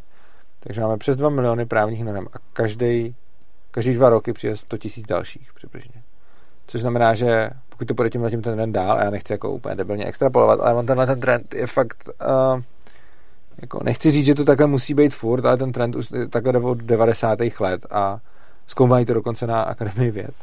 A uh, jde o to, že teda to by znamenalo, že za 10 let tady, každých 10 let tady budeme mít o půl milionu víc právních norem a každých 20 let teda o milion víc právních norem, takže teď tady máme 2 miliony a za 20 let bychom tady měli 3 miliony právních norem. A výsledek, a jako to je výsledek toho, že se to neustále zavádí a že se to neruší. Jenže prostě ty právní normy znamenají víc totality a je to o tom, že si fakt každý jako chce to svoje, co přijde za důležitý, co považuje za důležitý, prosadit uh, do toho zákona.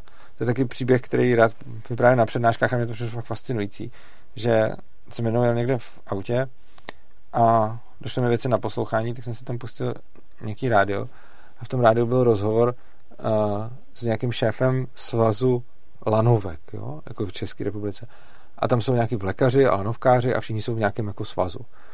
A on říkal, že to tam mají super, že mají nějaký best practices, který všichni tam dodržují a že si tam jako sdílejí ty rady a že mají prostě nějaký tenhle ten jejich, tu iniciativu a že jako hodně dbají na tu bezpečnost a že jako když někdo teda chce provozovat tu lanovku nebo ten vlek, tak se jim přihlásí do té iniciativy a oni mu tam řeknou, jak to dělat jako bezpečně a říkal, že jsou tam jako nějak všichni přihlášení a že je to tady jako mega bezpečný, protože nikdo ne, jako všichni se řídí těma jejich těma. A takže to bylo super, tak jako to, to bylo, já jsem si říkal, že to je zajímavé, prostě lanovky, vleky, kdo by tohle, to, kdo by tohle napadlo. Ale pak říkal zajímavou věc, že všechny civilizované země, a dává příklad třeba Rakousko a tak, to mají už jako v zákoně a že on by chtěl, abychom jako tady v Čechách to dali taky do zákona a aby ty jejich best practices, které mají oni v té iniciativě, aby se z toho udělal zákon prostě. A to je přesně to, že jako on sám řekne, že všichni ty vlekaři a lanovkáři jsou v té jejich iniciativě, všichni dodržují to, co tam mají, což znamená, že neexistuje problém, ale chtěl by, aby to, co tam mají jako v rámci toho jejich spolku, aby se ten, ty jejich pravidla překlopily jako do zákona, protože má pocit, že tak je to jako správně. A tohle to je jako hrozně typický, že jako máš něco, co funguje a potřebuješ z toho udělat zákon, protože máš pocit, že to musíš jako všem vnutit a potom přesně, mimochodem, kdyby to vnutil, jo, tak se stane zase to, že všichni v lékaři a lanovkáři to dodržují, je to tady prostě všechno bezpečný, jsou v, tý, v, tom, v tom svazu, v tom svazu mají nějaký ty své pravidla, nějaký ty své best practices, oni to dodržují a, a fajn. Teď to udělají zákon, aniž byl problém, a kdyby ten, ten zákon se z toho udělal, v Rakousku už to třeba mají, říkal pán, tak když potom bych někomu řekl, zrušme ten zákon, tak mu řekl, no, kdyby to zrušili, tak začnou padat všechny vleky a lanovky. Což zjevně ne, protože teď to funguje i bez toho. A to je prostě přesně, přesně ten problém. Hmm. Tak. Uh, no a jakože obávám se, že potom, když ten zákon bude nakonec... Nebo mám teď, teď hodně zajímavý, uh, hodně zajímavý příběh. V rámci mojí práce v Ježku jsem včera strávil půl dopoledne v nějakém asilovém domě, kde se prostě ubytovávají kde se prostě ubytovávají děcka, který nemají peníze, rodiče, nebo nemají kam jít a podobně. A tam jsme se bavili vlastně s šéfem toho azylového domu, který byl, to byl takový fakt jako dobrý týpek. A bylo i vidět, že moc jako neřeší nějaký pravidla a předpisy a že hlavně chce dělat to, co, to, co mu přijde smysluplný. A on právě říkal, my jsme tady s těma klientama dřív mohli dělat všechno možný, mohli jsme se jim věnovat fakt jako specializovaně, mohli jsme tady být hodně pro ně a říkal, my jsme tehdy dělali, my jsme, říkal, tehdy, když bylo třeba, tak jsme pro ně třeba lezli do kanálu a podobně, což úplně jako chápu, to, to, to mi bylo taky sympatický. A říkal, no, a pak přišel zákon, nový zákon o sociální službě a od té doby absolutní útrum. E, něco si tady pořád ještě jako prosadím, ale vlastně je toho málo a místo toho, abychom se fakt mohli věnovat těm našim, oni říkají klienty, jsme se mohli těm klientům věnovat jako na full, tak jak potřebujeme a tak jak potřebují oni, tak jsme jako šíleně moc svázaný tím zákonem. A je to přesně tak, že někdo zjevně, zákon o sociální službě, zjevně psal někdo, kdo asi chtěl pomoct lidem. A když se potom bavím jako s týpkem, a to byl jako dobrý týpek, on přišel tak jako, že asi bych neřekl, že to byl anarchista, ale měl taky jako hodně anarchistický smýšlení a přišel, že jsme se tak jako docela padli, uh, padli do oka, tak on přesně říkal, jako že, že prostě přišel nějaký zákon, který v podstatě jako šíleně svazuje ruce a, a rozbíjí jim tu práci, kterou dělají. A obávám se, že tohle je prostě přesně ten, ten případ toho, že prostě jako někdo přišel s tím, že se to musí nějak kodifikovat, že se to musí nějak udělat, že se to nějak musí udělat líp, aby někoho ochránil, ale už vůbec neřeší, že je spousta lidí, kterým tím vlastně uškodí. Hmm. No, takže tak. A, jo, to, to mě připomnělo, to bylo taky vtipný, že ta, tam na sociálním oboru eh, na, na, v azylovém domě když jsme odcházeli, tak právě kam, kam ke mně přišel a zeptal se, jestli jsem Urza. Takže nás znají svobodný přístav i, i tam. Tak. Hmm. Hmm. Tady píše, jako vyskočil, ta nadřazenost je taky v demokracii zabudovaná. My chytří musíme, my chytří musíme přehlasovat ty hloupé. No, jako často se to tak bere, jakože, že vlastně, tak, že máme taky ty lepší lidi, kteří musí, kteří jsou tady od toho, aby aby poučovali ty ostatní. Často se taky mluví o taky té krizi elit, že jo. A tak. Hmm. Takže. A, co je tady dál? Nechceš něco říkat mezi tím, co budu vyhledávat, co budu vyhledávat další komentáře, protože já nedokážu tak efektivně mluvit a číst zároveň, víš? Hmm. Hmm. Jsem se já zamyslela. No. Ne, já jsem přemýšlela na tu demokracii, jestli to je jako, eh, já nevím, jestli jenom jako, že lepší lidi se snaží přehlasovat i ostatní, mně přijde, že to je tak jako dvě skupiny proti sobě, no. Mhm, to je pravda. no. Já tady mám vlastně dvě věci. Eh, Dan Don tady psal příspěvek, který za chvíli přečtu, ale on mi připomněl ještě jinou úplně věc, kterou jsme nedávno řešili ve Stokách. Stoky svobodného přístavu. Kdo nečtěte, kdo nečtěte, je to skvělý web, stoky.urza.cz. A tam jsme řešili jednu věc. A to mě fakt, to mě fakt překvapovalo, kdy, a to se taky týká hodně zákazů, když jsem tam psal o konferenci a když jsem tam psal o uh, jako prostě zákazech drog a o válce proti drogám a kritizují tam, tak se tam stále dokola objevuje jeden libertarián, komentátor, který říká, že by navazoval zrušení války proti drogám na, na to, aby bylo dobrovolný a soukromý zdravotní pojištění, aby uh, ne, se neplatilo jako z jeho peněz uh, za ty feťáky. A říká, jestli chcete zrušit válku proti drogám a jestli chcete deregulovat drogy, tak OK, ale nejdřív musí být dobrovolný a volnotržní zdravotní pojištění. A dokud není volno, uh, volnotržní dobrovolný zdravotní pojištění, tak s tím nesouhlasím. Tohle je mimochodem taky důležitá věc ohledně zákazu, kterou občas slychávám od libertariánů a přijde mi vlastně nesmyslná. A to dokonce z několika důvodů. Co mi přijde hodně špatný je navazovat, a to je obecný princip, občas libertariáni mají takovou úvahu, když se něco nelíbí, nějaký zákaz, že chtějí navazovat zrušení jednoho zákazu nebo regulace na zrušení jiný regulace nebo zákazu. A tohle má jeden obrovský problém, když se na to podíváme univerzálně. Skoro vždycky, když zrušíte nějaký zákon nebo zákaz nebo regulaci, tak tím poškodíte nějakou skupinu lidí vzhledem k tomu, jaká je tam kombinace zákonu, zákazu a regulace. A vlastně nemyslím si, že existuje postup, kterým bychom mohli zrušit ty regulace tak, aby se u rušení každý nedala vymyslet nějaká, kterou by se to dalo podmínit, aby se řeklo, když se, jako, tuhle to nemůžeme zrušit bez toho, abychom zrušili tuhle, protože jinak by to někoho poškodilo. Obávám se, že tím letím si to absolutně zamknem a že se stane absolutní deadlock a já prostě fakt hodně odmítám logiku typu tuhle tu regulaci nemůžeme zrušit, dokud nezrušíme jinou regulaci, protože si myslím, že by pak vlastně mohl s tímhle tím přijít každý ohledně každý regulace, protože ty regulace spolu strašně moc souvisejí, což znamená, že potom by se vlastně nedalo zrušit nikdy nic, respektive vždycky by proti každému zrušení mohlo přijít něco takového. A to je první věc teda. A druhá věc, zrovna tady v tomto případě, a já jsem mu to tam vysvětloval a on to vůbec jako odmítal jako přijmout, tak uh, já si hlavně vůbec nemyslím, že by, jako, pokud by tohle to chtěl někdo prosazovat a říkat, uh, moje negativní práva budou narušena, pokud by se povolily drogy, protože já ze svých peněz potom budu platit léčbu feťáků. Tak tohle podle mě úplně ignoruje veškerý fakta o těch drogách a těch zákazech, protože to implicitně zahrnuje předpoklad, že když jsou uh, zákazy drog, tak to snižuje výdaje na léčbu na ty feťáky. Ale hmm. ono se ukazuje, že tohle to prostě není pravda. A ukázalo se to třeba krásně v Portugalsku, kde tím, že dekriminalizovali ty drogy, tak se výrazně snížily náklady na zdravotní péči uh, o ty drogové závislí, protože ono to má jako spoustu aspektů. Přijde mi, že ten asi nejdůležitější aspekt je eh, čistota těch látek, že vlastně když máme hm, jako čistou tu látku, a to třeba i heroin, tak může člověk prostě brát klidně 20 víc let heroin, aniž to zabije bez těch příměsí. A to, co je často zabije, jsou ty příměsi.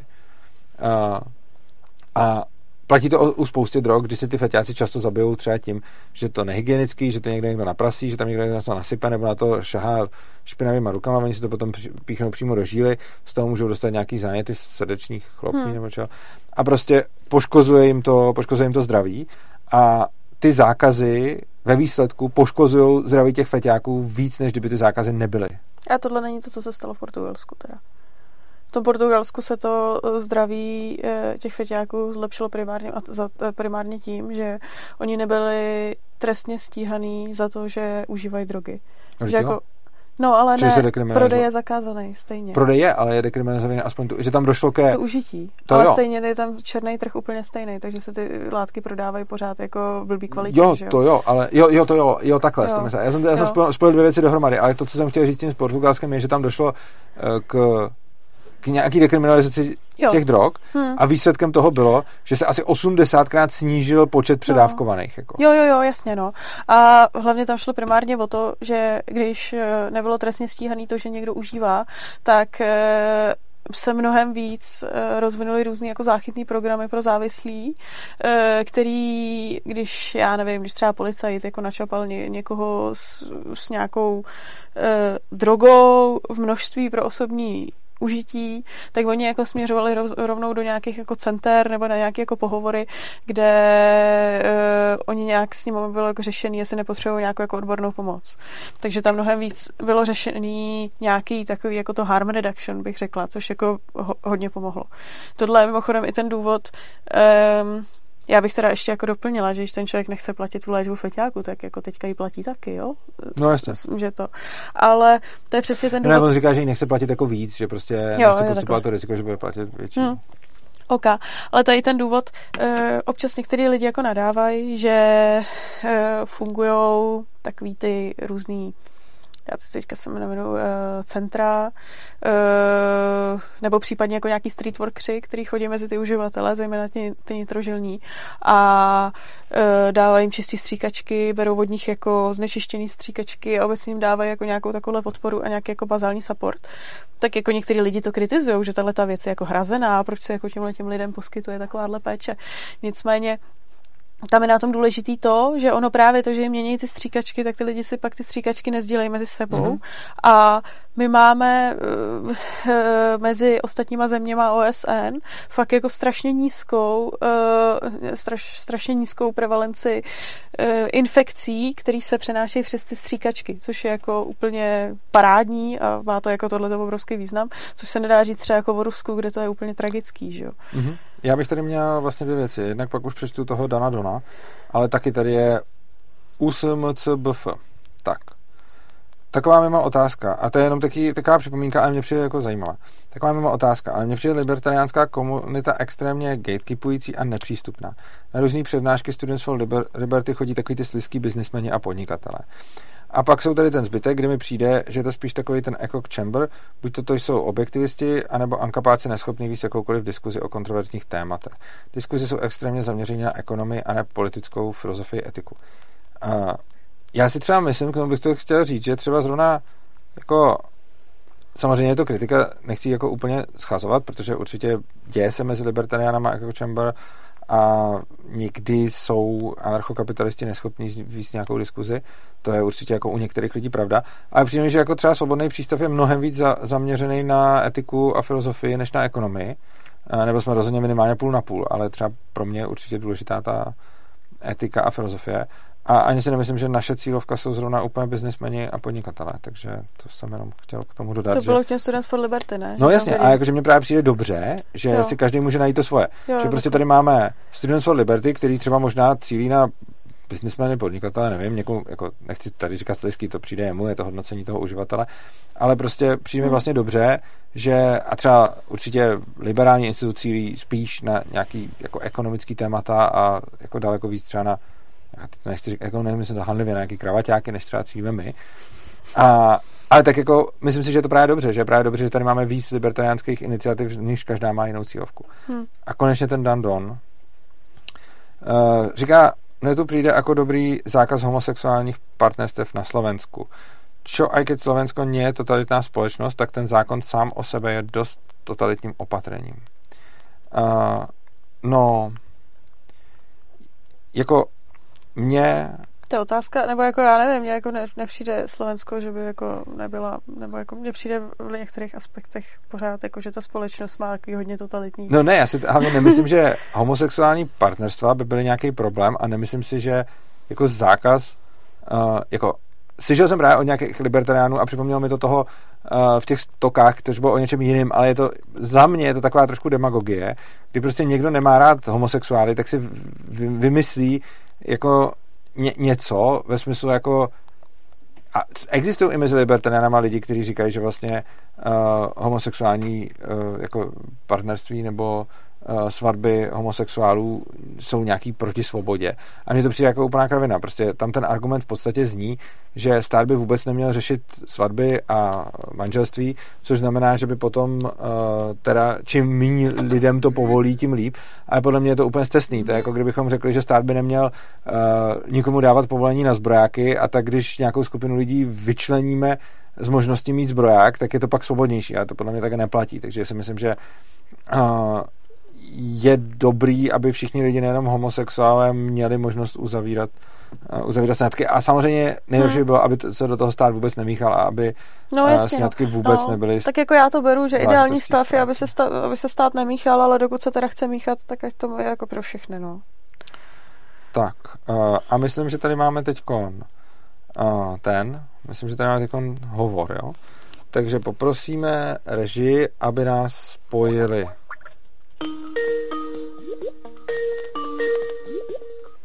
Tak voláme. Halo, halo. Zdravíme. Ahoj, tady Václav Seč. Čau. Je, Václav Seč, zdravím. Ahoj. Eh, já bych eh, se chtěl eh, zeptat na jednu věc. Se vším vlastně v podstatě souhlasím a mě vždycky strašně baví tvoje argumentace, nebo respektive to, jak umíš o věcech přemýšlet. A tak bych se chtěl zeptat na to, jaké bys použil argumenty, nebo respektive jak se díváš na věc, jak se teď konc vlastně jaký, jaký pro, pro, pro nové zákazy našli, eh, řekněme, novodobí socialistky nebo environmentalistky, já jim říkám podnebíčkáři, eh, prostě argumenty, protože bavíme se o nějakém narušení negativních práv, o nějakém napu a tak dál. A když si budu hrát na ďáblova advokáta, tak podle mě to nemají špatně vymyšlené, protože dřív se jim ekonomické věci, nějaké vykořišťování a tak dále docela dobře vyvrátit, ale jak vyvrátíme jakoby to, co si vzali do hlavy teďkon, za to je prostě právo na nějaké jako klima pro všechny a tak podobně. Vy třeba řeknu, nemůžeme jezdit, jezdit spalovacíma autama, protože klima se otepluje a protože prostě ty útočíš na moje negativní práva, eh, na tom jako mít, mít tady prostě čistý vzduch, mít tady nemůžeš si grilovat, protože já mám právo mít čistý vzduch a eh, a v podstatě mi, mi, ho, mi ho jakoby narušuješ. Jo, tady, tady, tady to jako povýšení na to, na to globální nahlížení eh, mě tam nějaké argumenty napadají, ale myslím si, že nejsou dost dobré. Chtělo by mě, eh, chtěl bych se zeptat, jak se na to díváš ty. A protože, jak říkáme, eh, bylo tady o nějakém dokazování, o, nějakých, eh, o, o nějakém důkazním břemenu a její důkazní břemeno je jednoduché, řekla ho u vás vlastně i Michaela Pixová a to je prostě nemáme víc než vědecký konsenzus, protože nemáme záložní planetu, takže nemůžeme provést pokus ceteris paribus a a prostě když nic neuděláme, tak tady všichni schoříme tečka. Dobře. Mně přijde, a... že na to moc nejde, nebo ne, nejde nic říct, ale prostě strašně by mě zajímala tvoje argumentace. Jo. Uh, o tom jsem se zrovna nedávno bavil. Jo, jinak kdyby se někdo divil, proč držím ten reprak tady, tak protože není dost nahlas a držím ho u mikrofonu, aby to mohli všichni slyšet. Je to takový debilní řešení, už jsem teď před livestreamem vymyslel... Prosím, pro, prosím tě, strašně špatně, že slyším, respektive vůbec. A jo, pardon, tak eh, teď je to lepší? Jo, super. Jo. Uh, já jsem jenom mluvil tady něco o mikrofonu a že jsem vymyslel lepší řešení a že ho budu implementovat příště. Nicméně, k tvojí otázce. Zrovna nedávno jsem to řešil na, na jedné přednášce ve škole, kterých je teď taky víc, že mě teď zvou zase více do škol. A já si myslím, že mm, vlastně na rozdíl od takového toho klasického porušování negativních práv, aby byla rovnost a podobně, eh, je potřeba tady těm oponentům, nebo, nebo oponentům, prostě těm lidem, kteří mluví o Eh, o nějakém negativním právu na čistý vzduch nebo nějaký klima a podobně, je potřeba jim podle mě uznat uh, ten základní bod, ve kterém mají pravdu a to, že to, že někdo vypouští nějaký škodliviny do ovzduší, může znamenat, že se jedná o porušování negativních práv, což znamená, že neodsuzoval bych N-blok uh, to, že někdo řekne uh, prostě někdo porušuje moje negativní práva tím, že znečišťuje planetu nebo ovzduší nebo vzduch nebo něco, protože to určitě může být pravda a myslím si, že v některých případech to i pravda je. Na druhou stranu, uh, ten problém je v těch řešeních, které se nabízejí. Uh, já když vlastně chci, aby se něco měnilo, tak k tomu potřebuji přistupovat tak, že se podívám na to, kdo, jako, kdo mi ubližuje, nějakým způsobem mu to uh, prokážu a potom budu požadovat, aby, aby on to nedělal, ale to, jak postupují současně státy a vlastně jak postupují i ty environmentalisti, uh, nedává úplně smysl z toho důvodu, že oni řeší vlastně něco, co je úplně nevýznamná marginálie toho problému a vlastně neřeší jako mnohem víc. Takže třeba pak udělají takovou věc, jako že třeba zakážou brčka a jako plastový brčka a teď jako to je prostě prd, který neudělá vůbec nic a ničemu moc jako neprospěje, ale řeknou, že je to nějaká symbolika. Jenže tohle není už boj o svoje negativní práva. To je prostě nějaký, symbolický boj. Nebo třeba to, co se děje s elektromobilitou. Uh, existuje nějaký předpoklad, že elektromobily budou ekologičtější než spalovací motory. Je to teoreticky možný, zatím to tak úplně moc není, jakože částečně možná, ale jako zase ta výroba a tak dělá zase jiný, jiný problémy. Ale ono se nějak předpokládá, že prostě časem, když se začnou vyrábět ty elektromobily, že uh, budou ekologičtější než ty spalovací motory. Jenže uh, zase problém je v tom, že tenhle ten předpoklad není, nemáme ničím podložený. Jako může to tak být, nemusí to tak být. Uh, to, že se dotují elektromobily, v podstatě znamená, že někdo silou vynucuje to, že se tohleto řešení preferuje před ostatníma řešeníma, který ale můžou být taky správný. A nemluvě o tom, že celá doprava uh, dělá prostě asi, já nevím kolik, teď bych kecal, nevím jestli 7% nebo něco takového, celého toho, uh, celých těch emisí. Takže prostě jestliže doprava je 7% emisí, tak pak jako řešíme celou tou politickou silou a těma všema penězma nějakých prostě 7% problému, kdy těch 93 je vlastně tak nějak mimo a napade se obrovská politická síla do něčeho, co vlastně nespůsobuje ani nějakou jako rozumnou část toho problému. Přičemž je důležitý si asi říct, že neznáme řešení toho problému, jakože máme tady nějaký globální oteplování nebo nějaký změny klimatu. Eh, s jistotou nevíme ani příčinu, i když se domníváme, že víme. Je docela pravděpodobný, že za, tu, eh, že za to nějakým způsobem může člověk, ale nevíme, neznáme řešení. Přičemž uh, řešení neznají ani státy, myslím si, že řešení teď momentálně nezná ani trh, a, ale jako, a vlastně to, že řešení neznají státy, víme, protože když potom vidíme ty plány Evropské unie, kolik uh, peněz a zdrojů by bylo potřeba obětovat na to, aby došlo k nějakému snížení teploty o prostě 0,00 nic, tak je to prostě směšný. Což znamená, že státy to řešení neznají. Uh, trh to řešení teď taky nezná, jo, to je zase potřeba říct a není to tady takhle jednoduchý jako u těch ostatních témat. Ono se to ostatně na začátku říkal, že když prostě se řekne, uh, budeme přerozdělovat, aby byla rovnost, tak tam vlastně lze i ekonomicky ukázat, proč je to blbost. U tohohle toho to tak snadno ukázat nejde a trh zatím nemá řešení. Na druhou stranu předpokládám, a to se zase dá podložit nějakýma ekonomickýma argumentama, že ten trh by to řešení našel s větší pravděpodobností a lepší než stát, který se na to často dívá ideologicky a politicky. Ale je samozřejmě náročný a v tom s váma souhlasím, říct lidem, nechte to trhu, když ani nevíme, že to řešení jako má, jo? Můžeme jako říct, ale my nevíme, co se stane. A je, to, je tam potřeba potom už nějakým způsobem chápat hodně dobře mechanismy toho trhu a mechanismy toho státu a na základě toho pak může člověk vidět, proč tržní řešení by bylo efektivnější než státní řešení, ale je to samozřejmě náročnější na představivost, zejména proto, že je to celý abstraktní, protože to řešení podle mě zatím nikdo moc nemá. Tomuhle celému rozumím a v podstatě tohle už jsem od tebe jakože i slyšel asi na nějaké přednášce nebo nějaké debatě, možná vlastně i s tou, i s tou Michailou. A e, jako nemám proti tomu naprosto nic. Víceméně si myslím, že jako, jako že tady nějaký problémy jsou, o tom žádná, že nevíme, z čeho plynou, o tom žádná, že se tady dohadují o tom, že kdy, kdysi byl Greenland, dneska je to Iceland a podobně, že se, že, že, že, že eh, se odhalují nějaký prostě přechody vikingů, které dřív nebyly a dneska jsou.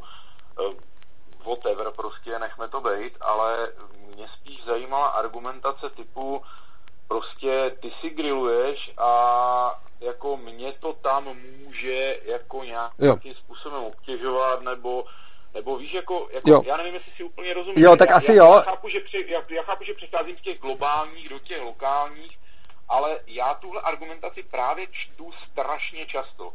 Jako, jako, no ty porušuješ moje negativní práva už jenom tím, že jíš maso, už jenom tím, že tímhle, protože to má emise a tak dále. A teď jako, a teď jako je ta debata strašně složitá. Zase pozor, tam bych hodně rozlišoval, pozor, já bych hodně rozlišoval mezi uh, třeba jezením masa a mezi Uh, jako těma emisema, protože ty emise vypouštím já, zatímco to maso jsem koupil od někoho jiného, takže to, že to maso jim, není porušení negativních práv. Ty, teoreticky by ty negativní práva porušoval ten, kdo to maso zpracoval a připravil, případně kdo choval ten, eh, kdo choval ty zvířata. Když no, už teda. Jako jo, uh, mířím tím tam, že je potřeba, jako je to tady, je ta, ta argumentační pozice je náročná, Eh, a složitá oproti tomu, co jste říkal na začátku, protože tohle je mnohem větší, jako mnohem jako hůř se to vysvětluje a i třeba proto, že tam potom záleží na nějaký otázce míry. Pokud bychom měli nějaký, třeba řekněme i volno, jako NAP není algoritmizovatelný, což znamená, že v momentě, a žádný právní systém není algoritmizovatelný, což znamená, že v momentě, kdy budeme mít, uh, kdy budeme mít klidně volnotržní společnost, decentralizovanou s policentrickým právem, tak tam bude mít nějaký princip neagrese třeba, ke kterému to bude nějak konvergovat a bude se přibližně podle něj rozhodovat. A není to algoritmizovatelný, což znamená, že stejně jsou potřeba nějaký arbitři nebo soudci, kteří to budou potom určovat. A budou tam nějaký šedé zóny, kdy prostě neexistuje, jako nedá se říct, kolik, decibel, jako kolik decibelů zvuku uh, je porušení jako negativních práv souseda. U některých je jasný, že to není, u některých je jasný, že to je, ale prostě pak jsou tam nějaký, kteří jsou na pomezí. A přijde mi, že tohle to je stejný případ. Prostě uh, někdy to může být porušování vlastnického práva a někdy nemusí a neexistuje mezi tím jako jednoznačná linie. Prostě pokud já si založím na svém pozemku oheň tak, že sousedovi prostě očadím barák, tak jsem tím jednoznačně porušil jeho negativní práva. Pokud si založím na svém pozemku oheň tak, že v podstatě on tam ani nenaměří nějaký splodiny a jenom teoreticky se domnívá, že by ty splodiny ho nějakým způsobem poškodily, potom to porušení vlastnických práv není. Ale samozřejmě existuje spousta situací mezi nich, které jsou v šedé zóně a který by musel rozhodnout nějaký ten jako asi volnotržní soud. A když někdo se začne bavit o této šedé zóně, když tady nemáme volnotržní soud, tak se obávám, že na to neexistuje ani nějaká jako moc dobrá odpověď, jenom zase ty státní soudy podle mě budou ty odpovědi hledat hůř než ty soukromí soudy. Jasně, jasně. Jo, jo, v podstatě, jako, je, jestli jsem to dobře pochopil, tak si mi potvrdil, že tohle to je strašně náročná oblast mm-hmm. i v té ekologii, i v tom, jako, že, že oni mají teď konc jako po strašně dlouhé době jako hrozně nabito, že, že tady jako je to, je to strašně těžko vyvrátit, jo, jako... Je, uh, jako... jo, jo, ta jako pozice v tom je mnohem těžší, ale já si zase nemyslím, že by to bylo úplně špatně, protože myslím si, že ta pozice v tom je těžší, protože oni mají mnohem víc pravdu. Jakože... Promiň, asi si zase jo, pardon.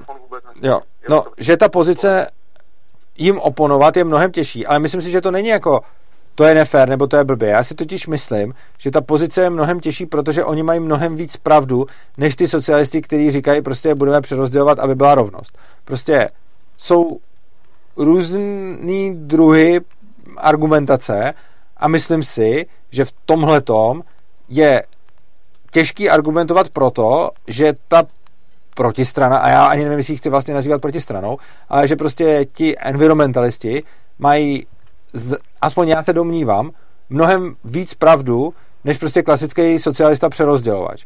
Kdy u toho přerozdělování existuje spousta etických i ekonomických argumentů, proč je to prostě blbý. Oproti tomu, když někdo řekne, že auta mu otravují vzduch nebo něco takového, tak na tom něco pravdy jako je. A já si myslím, že je důležitý i k tomuhle tomu mít nějakou pokoru a nestavět se k tomu jenom hele, jak ho přeargumentuju, ale spíš jako si říct dobře, ono to není jednoduchý a není to jednoduchý z mnoha důvodů, ale mimo jiné to není jednoduchý i proto, že podle mě oni mají nějakou část pravdy. A neříkám, že to řeší dobře a neříkám, že to zejména nějaká Evropská unie nebo, podob, nebo prostě, že, že ty řešení jsou dobrý. Ty řešení jsou velice často úplně hloupý, ale ten popis toho problému podle mě není úplně od věci. Naprosto souhlasím, jo. Já, já jako by the way uh, strašně jsem rád za to, co jsi řekl, protože si myslím, že uh, oni dokonce jako někteří z nich ne všichni, zdaleka ne všichni, myslím si, že menšina dělají medvědí službu ekologii, jo, protože jako já třeba jako spousta lidí strašně rádo, má rádo přírodu, chodí do lesa a tak dále, ale prostě tyhle ty lidi jako ty lidi odvádějí spíš od ekologie, ale to by bylo na jinou debatu, jo? Mm-hmm. To, to nechme tak být, ale jo, jo, jo, s tímhle, s tímhle naprosto souhlasím, co jsi řekl a jsem strašně za to rád. Jo. A jo, díky, chtěl jsem jenom jo. takhle jako pokecat. Jako je, je pravda, že rozhodně jsou nějaký, uh, jako třeba jaké ta Climate, Climate Gate a podobně, kdy tam byly prostě i jako falšování výsledků a podobně a je celá spousta uh, jako environmentalistů, který v podstatě jako uh, buď prostě jako něco falšujou nebo prostě tak dále a je tam celá spousta politiků, který na to, má svoje, který na to mají jako nějaké svoje politické cíle a je tam v tom celá spousta ideologie, absolutně nevědecký a podobně. To, tohle je všechno pravda, ale zároveň uh, ta kritika není od věci. A přijde mi, že kritika lidi by si měli mít, být rovní, je od věci, jakože, takhle, jak to říct, právech jsou, by si měli být lidi rovní, ale prostě ne jim srovnávat všechny podmínky, majetek a Bůh ví co všechno. To je podle mě dost od věci, ale říct jako uh, ostatní lidi by se neměli chovat tak, aby mi zamořovali vzduch, je podle mě vlastně jako uh, legitimní postoj. A potom samozřejmě je otázka, co s tím dělat, jak to dělat, jak k tomu přistupovat, jestli skrze stát nebo skrz trh a podobně, ale prostě spousta těch socialistických už jako základů je mimo, ale tenhle podle mě jako není mimo, ten základ. Základ není mimo, ale podle mě je dost problém to potom vybalancovat a byl by to asi i problém, když by to, jsme to férově přiznali i v tom volnotržním prostředí. Ano. Ale řekl bych, že tam se to asi víc utřese než, než v tom státním, kde ty, kde ty jako lobbysti mají a, a různý ty neziskovky a tady tyhle ti křiklouní mají, mají ten větší mediální hlas. Jo. Ano. Ale, ale, jako, ale jako vždycky to bude problém. Ale vlastně ta, asi to nejdůležitější, co bych k tomu, tomu chtěl říct, a děkuji fakt za ten dotaz i za to zavolání, ta nejdůležitější věc, kterou k tomu mám je, uh, nepřemýšlel bych nad tím způsobem, jak proti ním najít co nejlepší argument, ale přemýšlel bych nad tím způsobem, jestliže je tak těžký proti něm argumentovat, tak dost možná proto, že to, z čeho vycházejí, bude do nějaký míry pravda. A e, nebo tohle to neplatí vždycky, samozřejmě jako jsou věci, které se argumentují líp a věci, které se argumentují hůř, ale prostě myslím si, že jako jenom proti ním hledat argument, čím jim jako zavřít hubu, uh, není ta cesta, kterou bych šel, ale spíš bych šel tou cestou, že bych je poslouchal a přemýšlel bych nad tím, v čem mají pravdu, uh, třeba v čem ne, a přemýšlel bych nad tím, jakým způsobem to řešit, spíš než jakým ukázat, že se mílí, protože podle mě oni se rozhodně úplně nemílí. Byť ty řešení, které implementují, jsou většinou hrozný. Jo, jo, jo, já jsem to jako takhle, já, já, jenom, já to nechci už moc prodlužovat, hmm. akorát já jsem to takhle jako nemyslel, že bych uh, ti volal, proto a priori najdi mi univerzální argument, kterým mm-hmm. já je můžu ukamenovat. Jo? Jo. Já třeba vycházím z toho, z toho třeba rozhovoru s tou Michalou Pixovou, kde ty si argumentoval podle mě hodně dobře a ona ty argumenty prostě úplně fakovala. Mm-hmm. Jako, jako vůbec jí to nezajímalo. Jo? A eh, jako na, na tomhle jsem spíš stavil, než na tom, jako, hele Urzo, dej mi argument, vole, který má já je umlátím v diskuzi a jo. já budu strašný king, Ne, mě to jako zajímá jako Jasně. obecně a já vidím, že oni mají pravdu. Částečně pravdu pro boha. Jako, Mhm. jo, Jo, jo, jo, ano. Jo, jako jestli si rozumíme. Jo, rozumíme. Jako takhle jsem to myslel. Dobrá. Jo, a děkuju moc. Já moc děkuji za zavolání, jsem rád, když lidi volají a jsem rád, když proběhne aspoň jeden hovor během, uh, během livestreamu. Takže, takže moc díky a hezký večer. Jo, díky moc, mějte se, čau, čau. Ahoj. Tak. A já myslím, že už bychom to mohli pomalu směřovat ke konci. Uh, protože jsme měli hovor, tak mě to úplně tak, víš, uspokojilo, že prostě Dobře. máme telefon a to, je- to je tak vždycky tak- pěkný. Jo, to, to, mě, to, mě to vždycky potěší, když někdo zavolá. A už se to dlouho nestalo a, a Hmm. vždycky jsem rád, když, když se to stane. Tak. Uh, dobrá. Uh, budeme to chýlit ke konci. Teď to uděláme tak, že vyzývám v chatu, uh, můžete položit nějaký poslední otázky, připomínky a podobně.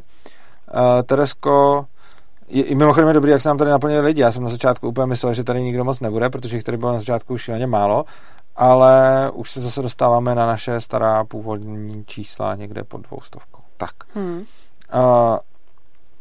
máš něco, co by si teď pověděla, mezi tím, co bychom dali lidem čas sem uh, napsat ty dotazy nebo připomínky? Hmm. Já bych připomněla, že budou vycházet videa z konference. Ano, můžeme to Každý víkend. budou. E, záznamy přednášek, pokud jste nebyli na konferenci, tak můžete potom koukat Ano. na YouTube nebo poslouchat jako podcast. A že další stream bude za měsíc. To je nečekaná informace. Ano. e, s Tomášem Pajonkem. Ano, s Tomášem Pajonkem, to bude, na to se těším. Tomáš Mm. Pajonk je super, já ho mám rád. Uh, A taky nám podpořil konferenci. podporuje nám konferenci, podporuje což děkujeme. Podporujeme pravidelně, nám podporuje každou No. konferenci, ale i když ji nepodporoval ještě, i když jsme ani neměli konferenci, Tak tak, už jsem ho měl, měli jsme ho rádi už, už dávno. To. A líbí se mi, že to je takový jako hodně praktický libertarián a líbí se mi na něm, že myslím si, že on tak jako hodně vyvažuje tu ideovou a pragmatickou část svojí, kdy já jsem v podstatě jako rizí idealista a on je jako vlastně pragmatik, ale ne takovej, který by se jako zrazoval těm ideálům. Takže mně se jako fakt líbí, že on je jako, není anarchista, je to minarchista, je to libertarián, ale stojí si za tím a i když potom nějakým způsobem jako jedná třeba v té politické straně a podobně, tak se tomu nespronevěřil. A asi mimo jiné i proto potom taky skončil, nevím, co by to s ním udělal za nějakou další dobu, Hmm. ale vlastně se na něj moc No, těším. no jasně, no. Tak. A připravte si měkké polštářky pod zadky, protože něco mi říká, že to bude dlouhý, jak znám hovory s Tomášem. Tak, fakt? Myslíš? No. no tak telefon, nebo tak telefonoval se s ním určitě. Jo, te, telefonní hovory jsou tím dlouhý, to je dobrý vždycky, no. Vždycky prostě. Ano. No, aspoň hodina. Tak, uh, mám tady dobrou věc, která, kterou píše Petr Vašík a to je dobrá připomínka, kterou chci přečíst. Pokud nemůžeme důvěřovat svobodnému úsudku občanů, pak ale vláda od jejich úsudku nemůže odvozovat svoji legitimitu. To je moc hezký. Hm? A trochu mi to připomíná takový to, pokud nemůžeme uh, věřit lidem, kteří jsou svobodní, jak můžeme věřit lidem s mocí. Hm? Uh, tak, co tady je dál? Daniel Srdcel se ptá, jestli mám rád vlaky. Jako nějak zvlášť, ale ani nějak to, ale, ale líbí se mi ta otázka, to už je taková klasika a zdravím Hm. hmm. Matiase. Potom je tady Prap a potom uh, potom, potom jo, nějaký týpek se mě ptá, vyjde teď někdy rozhovor z Liquid Zulu? Jo, hele, um, takhle.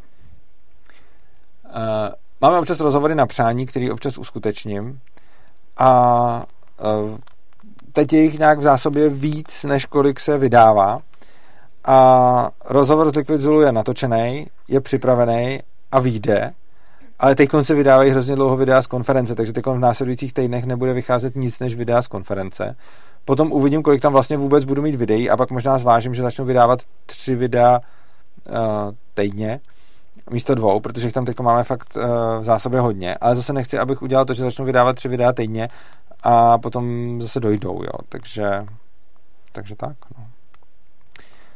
Uh, no, tak máme ještě nějaký další technický nebo jiný věci, nebo chci říct ještě něco k zákazům? Zákazy jsou špatný. Uh, hele, tady je, ten USMCBF, to je taky ten, co Hmm. diskutuje o tom libertariánství a přičemž má taky zajímavé poznámky. Nemyslíte, že omenem občas indoktrinujete, indoktrinujete lidi do anarchokapitalismu? Spoustu lidí, co znám, a jsou ankapácitě citujou a jsou neschopní chápat jinou perspektivu. Hele, jako já vím, že se to děje a taky mi to vadí a snažím se to nedělat, a na druhou stranu prostě co? Jako občas se děje to, že lidi prostě mnou argumentují jako autoritou a já to nemám rád, protože se můžu mýlit a chci, aby mě to lidi spochybňovali.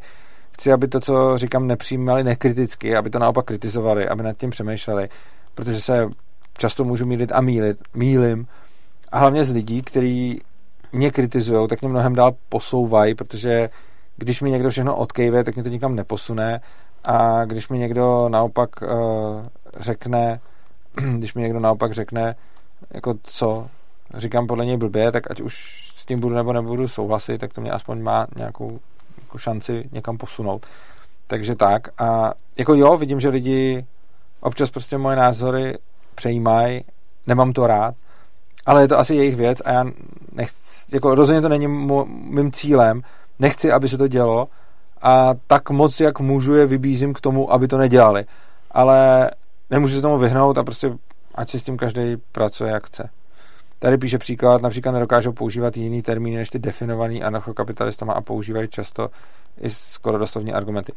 E, mně zase přijde, že jako používat nějaký termíny, zejména když jsou konzistentní a nějak jasně definovaný, tak je fajn. To, co mi nepřijde občas fajn, je se hádat o těch definicích, což prostě mi přijde jako úplná ztráta času. A ani mi nepřijde, že bychom se museli na definicích jako s ostatními lidmi shodnout, prostě ať si každý používá ty svoje. Uh, a když to řekne ten jeden, tak víme, co tím myslel, když to řekne ten druhý, tak taky. A samozřejmě to, co mi přijde vždycky jako úplně největší ztráta času. A vždycky se říkám, proč se to děje, když někdo vezme svoji definici a podle té vyloží slovo toho oponenta, ještě ideálně, když ví, že on to definuje jinak a pak mu začne vysvětlovat, že jeho výrok jakože výrok mého oponenta, když tam použiju moje definice těch slov, tak nedává smysl. To je jako za mě vždycky si jenom říkám, proč prostě. To je jedna z největších ztrát času, který můžu vidět na internetu nebo v debatách. A přitom je tak moc v pohodě, abych tady seděl s nějakým socialistou a každý jsme si používali slova socialismus a kapitalismus pro něco jiného. Ono to vůbec nevadí, když si řekneme, co tím kdo myslí, ale potom je vždycky nejlepší, když někdo jako vezme tu větu a dodá tam jedno slovo, který definuje jinak než ten, kdo to řekl a pak se z toho něco staví. To je prostě, no, děje se to a děje se to všude, zdaleka nejenom, nejenom Ankapáků. Tak. Krakovský Jakub se ptá, kdy bude další stream maraton. Já nevím. Uh, nevím, no, ještě ho nemám vůbec uh, naplánovaný. Um, uvidím. Možná v červnu, ale nechci to slibovat, hmm. protože uh, bych se musel podívat, jestli tam mám aspoň předtím a potom nějaký volný den, hmm. protože přece jenom 13 hodin na streamu vyžaduje uh, vyžaduje, abych si potom mohl uh, abych si potom mohl uh, odpočinout. No. Takže, a já nevím, jestli tam vůbec mám pro to prostor, protože furt jezdím do Eška nebo někde přezna, přednáším nebo něco dělám. Tak jo. A to je asi vše. A my to ukončíme. Co ty na to? Chceš ještě hmm. něco říct? To se jako úplně vyřízená už. Chceš vyřízená? Dobře. A, takže, mm, my budeme končit. Mějte se krásně. Sledujte nás, sdílejte hmm. nás, posílejte nám. Jo, vlastně, tohle to můžu ještě říct. To byla Kýlková. Myslím na vás. Myslí, jak to říká? Ne. A říká, uh, těším uh, se na vás, myslím na vás a za týden máte... Ne, to, no, to něco takového. Je tam to, myslím na vás tam má. No. Těším se na vás, myslím na vás a ve čtvrtek večer máte slovo. Něco takového říká. Jako. Uh, nicméně, Dílková, na rozdíl od nás, je v televizi, která je placená z koncesionářských nedobrovolných poplatků. My jsme placení z dobrovolných peněz a nechceme žádný nedobrovolný peníze. Takže chceme, aby nám lidi posílali peníze, když se jim líbí naše práce a když jim dává smysl. Uh, nebereme žádný peníze od státu, ani od Evropské unie, ani nemáme žádný koncesionářský poplatky. A proto prosíme vás, pomožte nám. Pomožte nám finančně. Uh, můžete nám posílat peníze, je to v popisku videa, je tam Litecoinová, Bitcoinová adresa, je tam uh, bankovní účet a je tam taky link opristavu.urza.cz a tam můžete zjistit, jak nás podporovat pravidelně každý měsíc, uh, což je asi ten nejlepší způsob, protože potom můžeme ty peníze dobře plánovat. A máme tady inflaci a zdražování a to bohužel dopadá tady i na nás, že prostě máme najednou vyšší náklady a budeme určitě rádi, pokud byste třeba zvážili, kdybyste měli náhodou víc peněz, že byste třeba zvýšili svoje příspěvky, případně zavedli nějaký nový, pokud nám ještě nic neposíláte, uh, protože máme prostě vyšší výdaje a třeba zejména Dům svobodného přístavu je na tom teď nedobře vzhledem k těm cenám energií. Tak, a tady píše USMCBF, že mi dá 50 korun, když konvertuju k minarchismu. No, to je zajímavé. To, to, to, nevím, jak bych udělal, jak bych konvertoval k minarchismu. Hmm. A, tak. Um, no, takže to, to byla žádost o peníze a samozřejmě vás žádáme taky o sdílení našeho obsahu. Uh, máme toho spoustu, když se podíváte na web urza.cz, tak tam najdete i ty stoky a najdete tam celou spoustu zajímavých věcí. A inflace. A kanál. A cože? A kanál. Kanál, ano, máme kanál Svobodného přístavu, uh, Takže kde... videa z kanálu. Ano, tam máte videa a konference a vůbec to fakt máme celou spoustu a potřebujeme na to podporu. Tak jo, já vám moc děkuju, mějte se krásně, mějte se hezky, mějte se rádi a uživejte se života.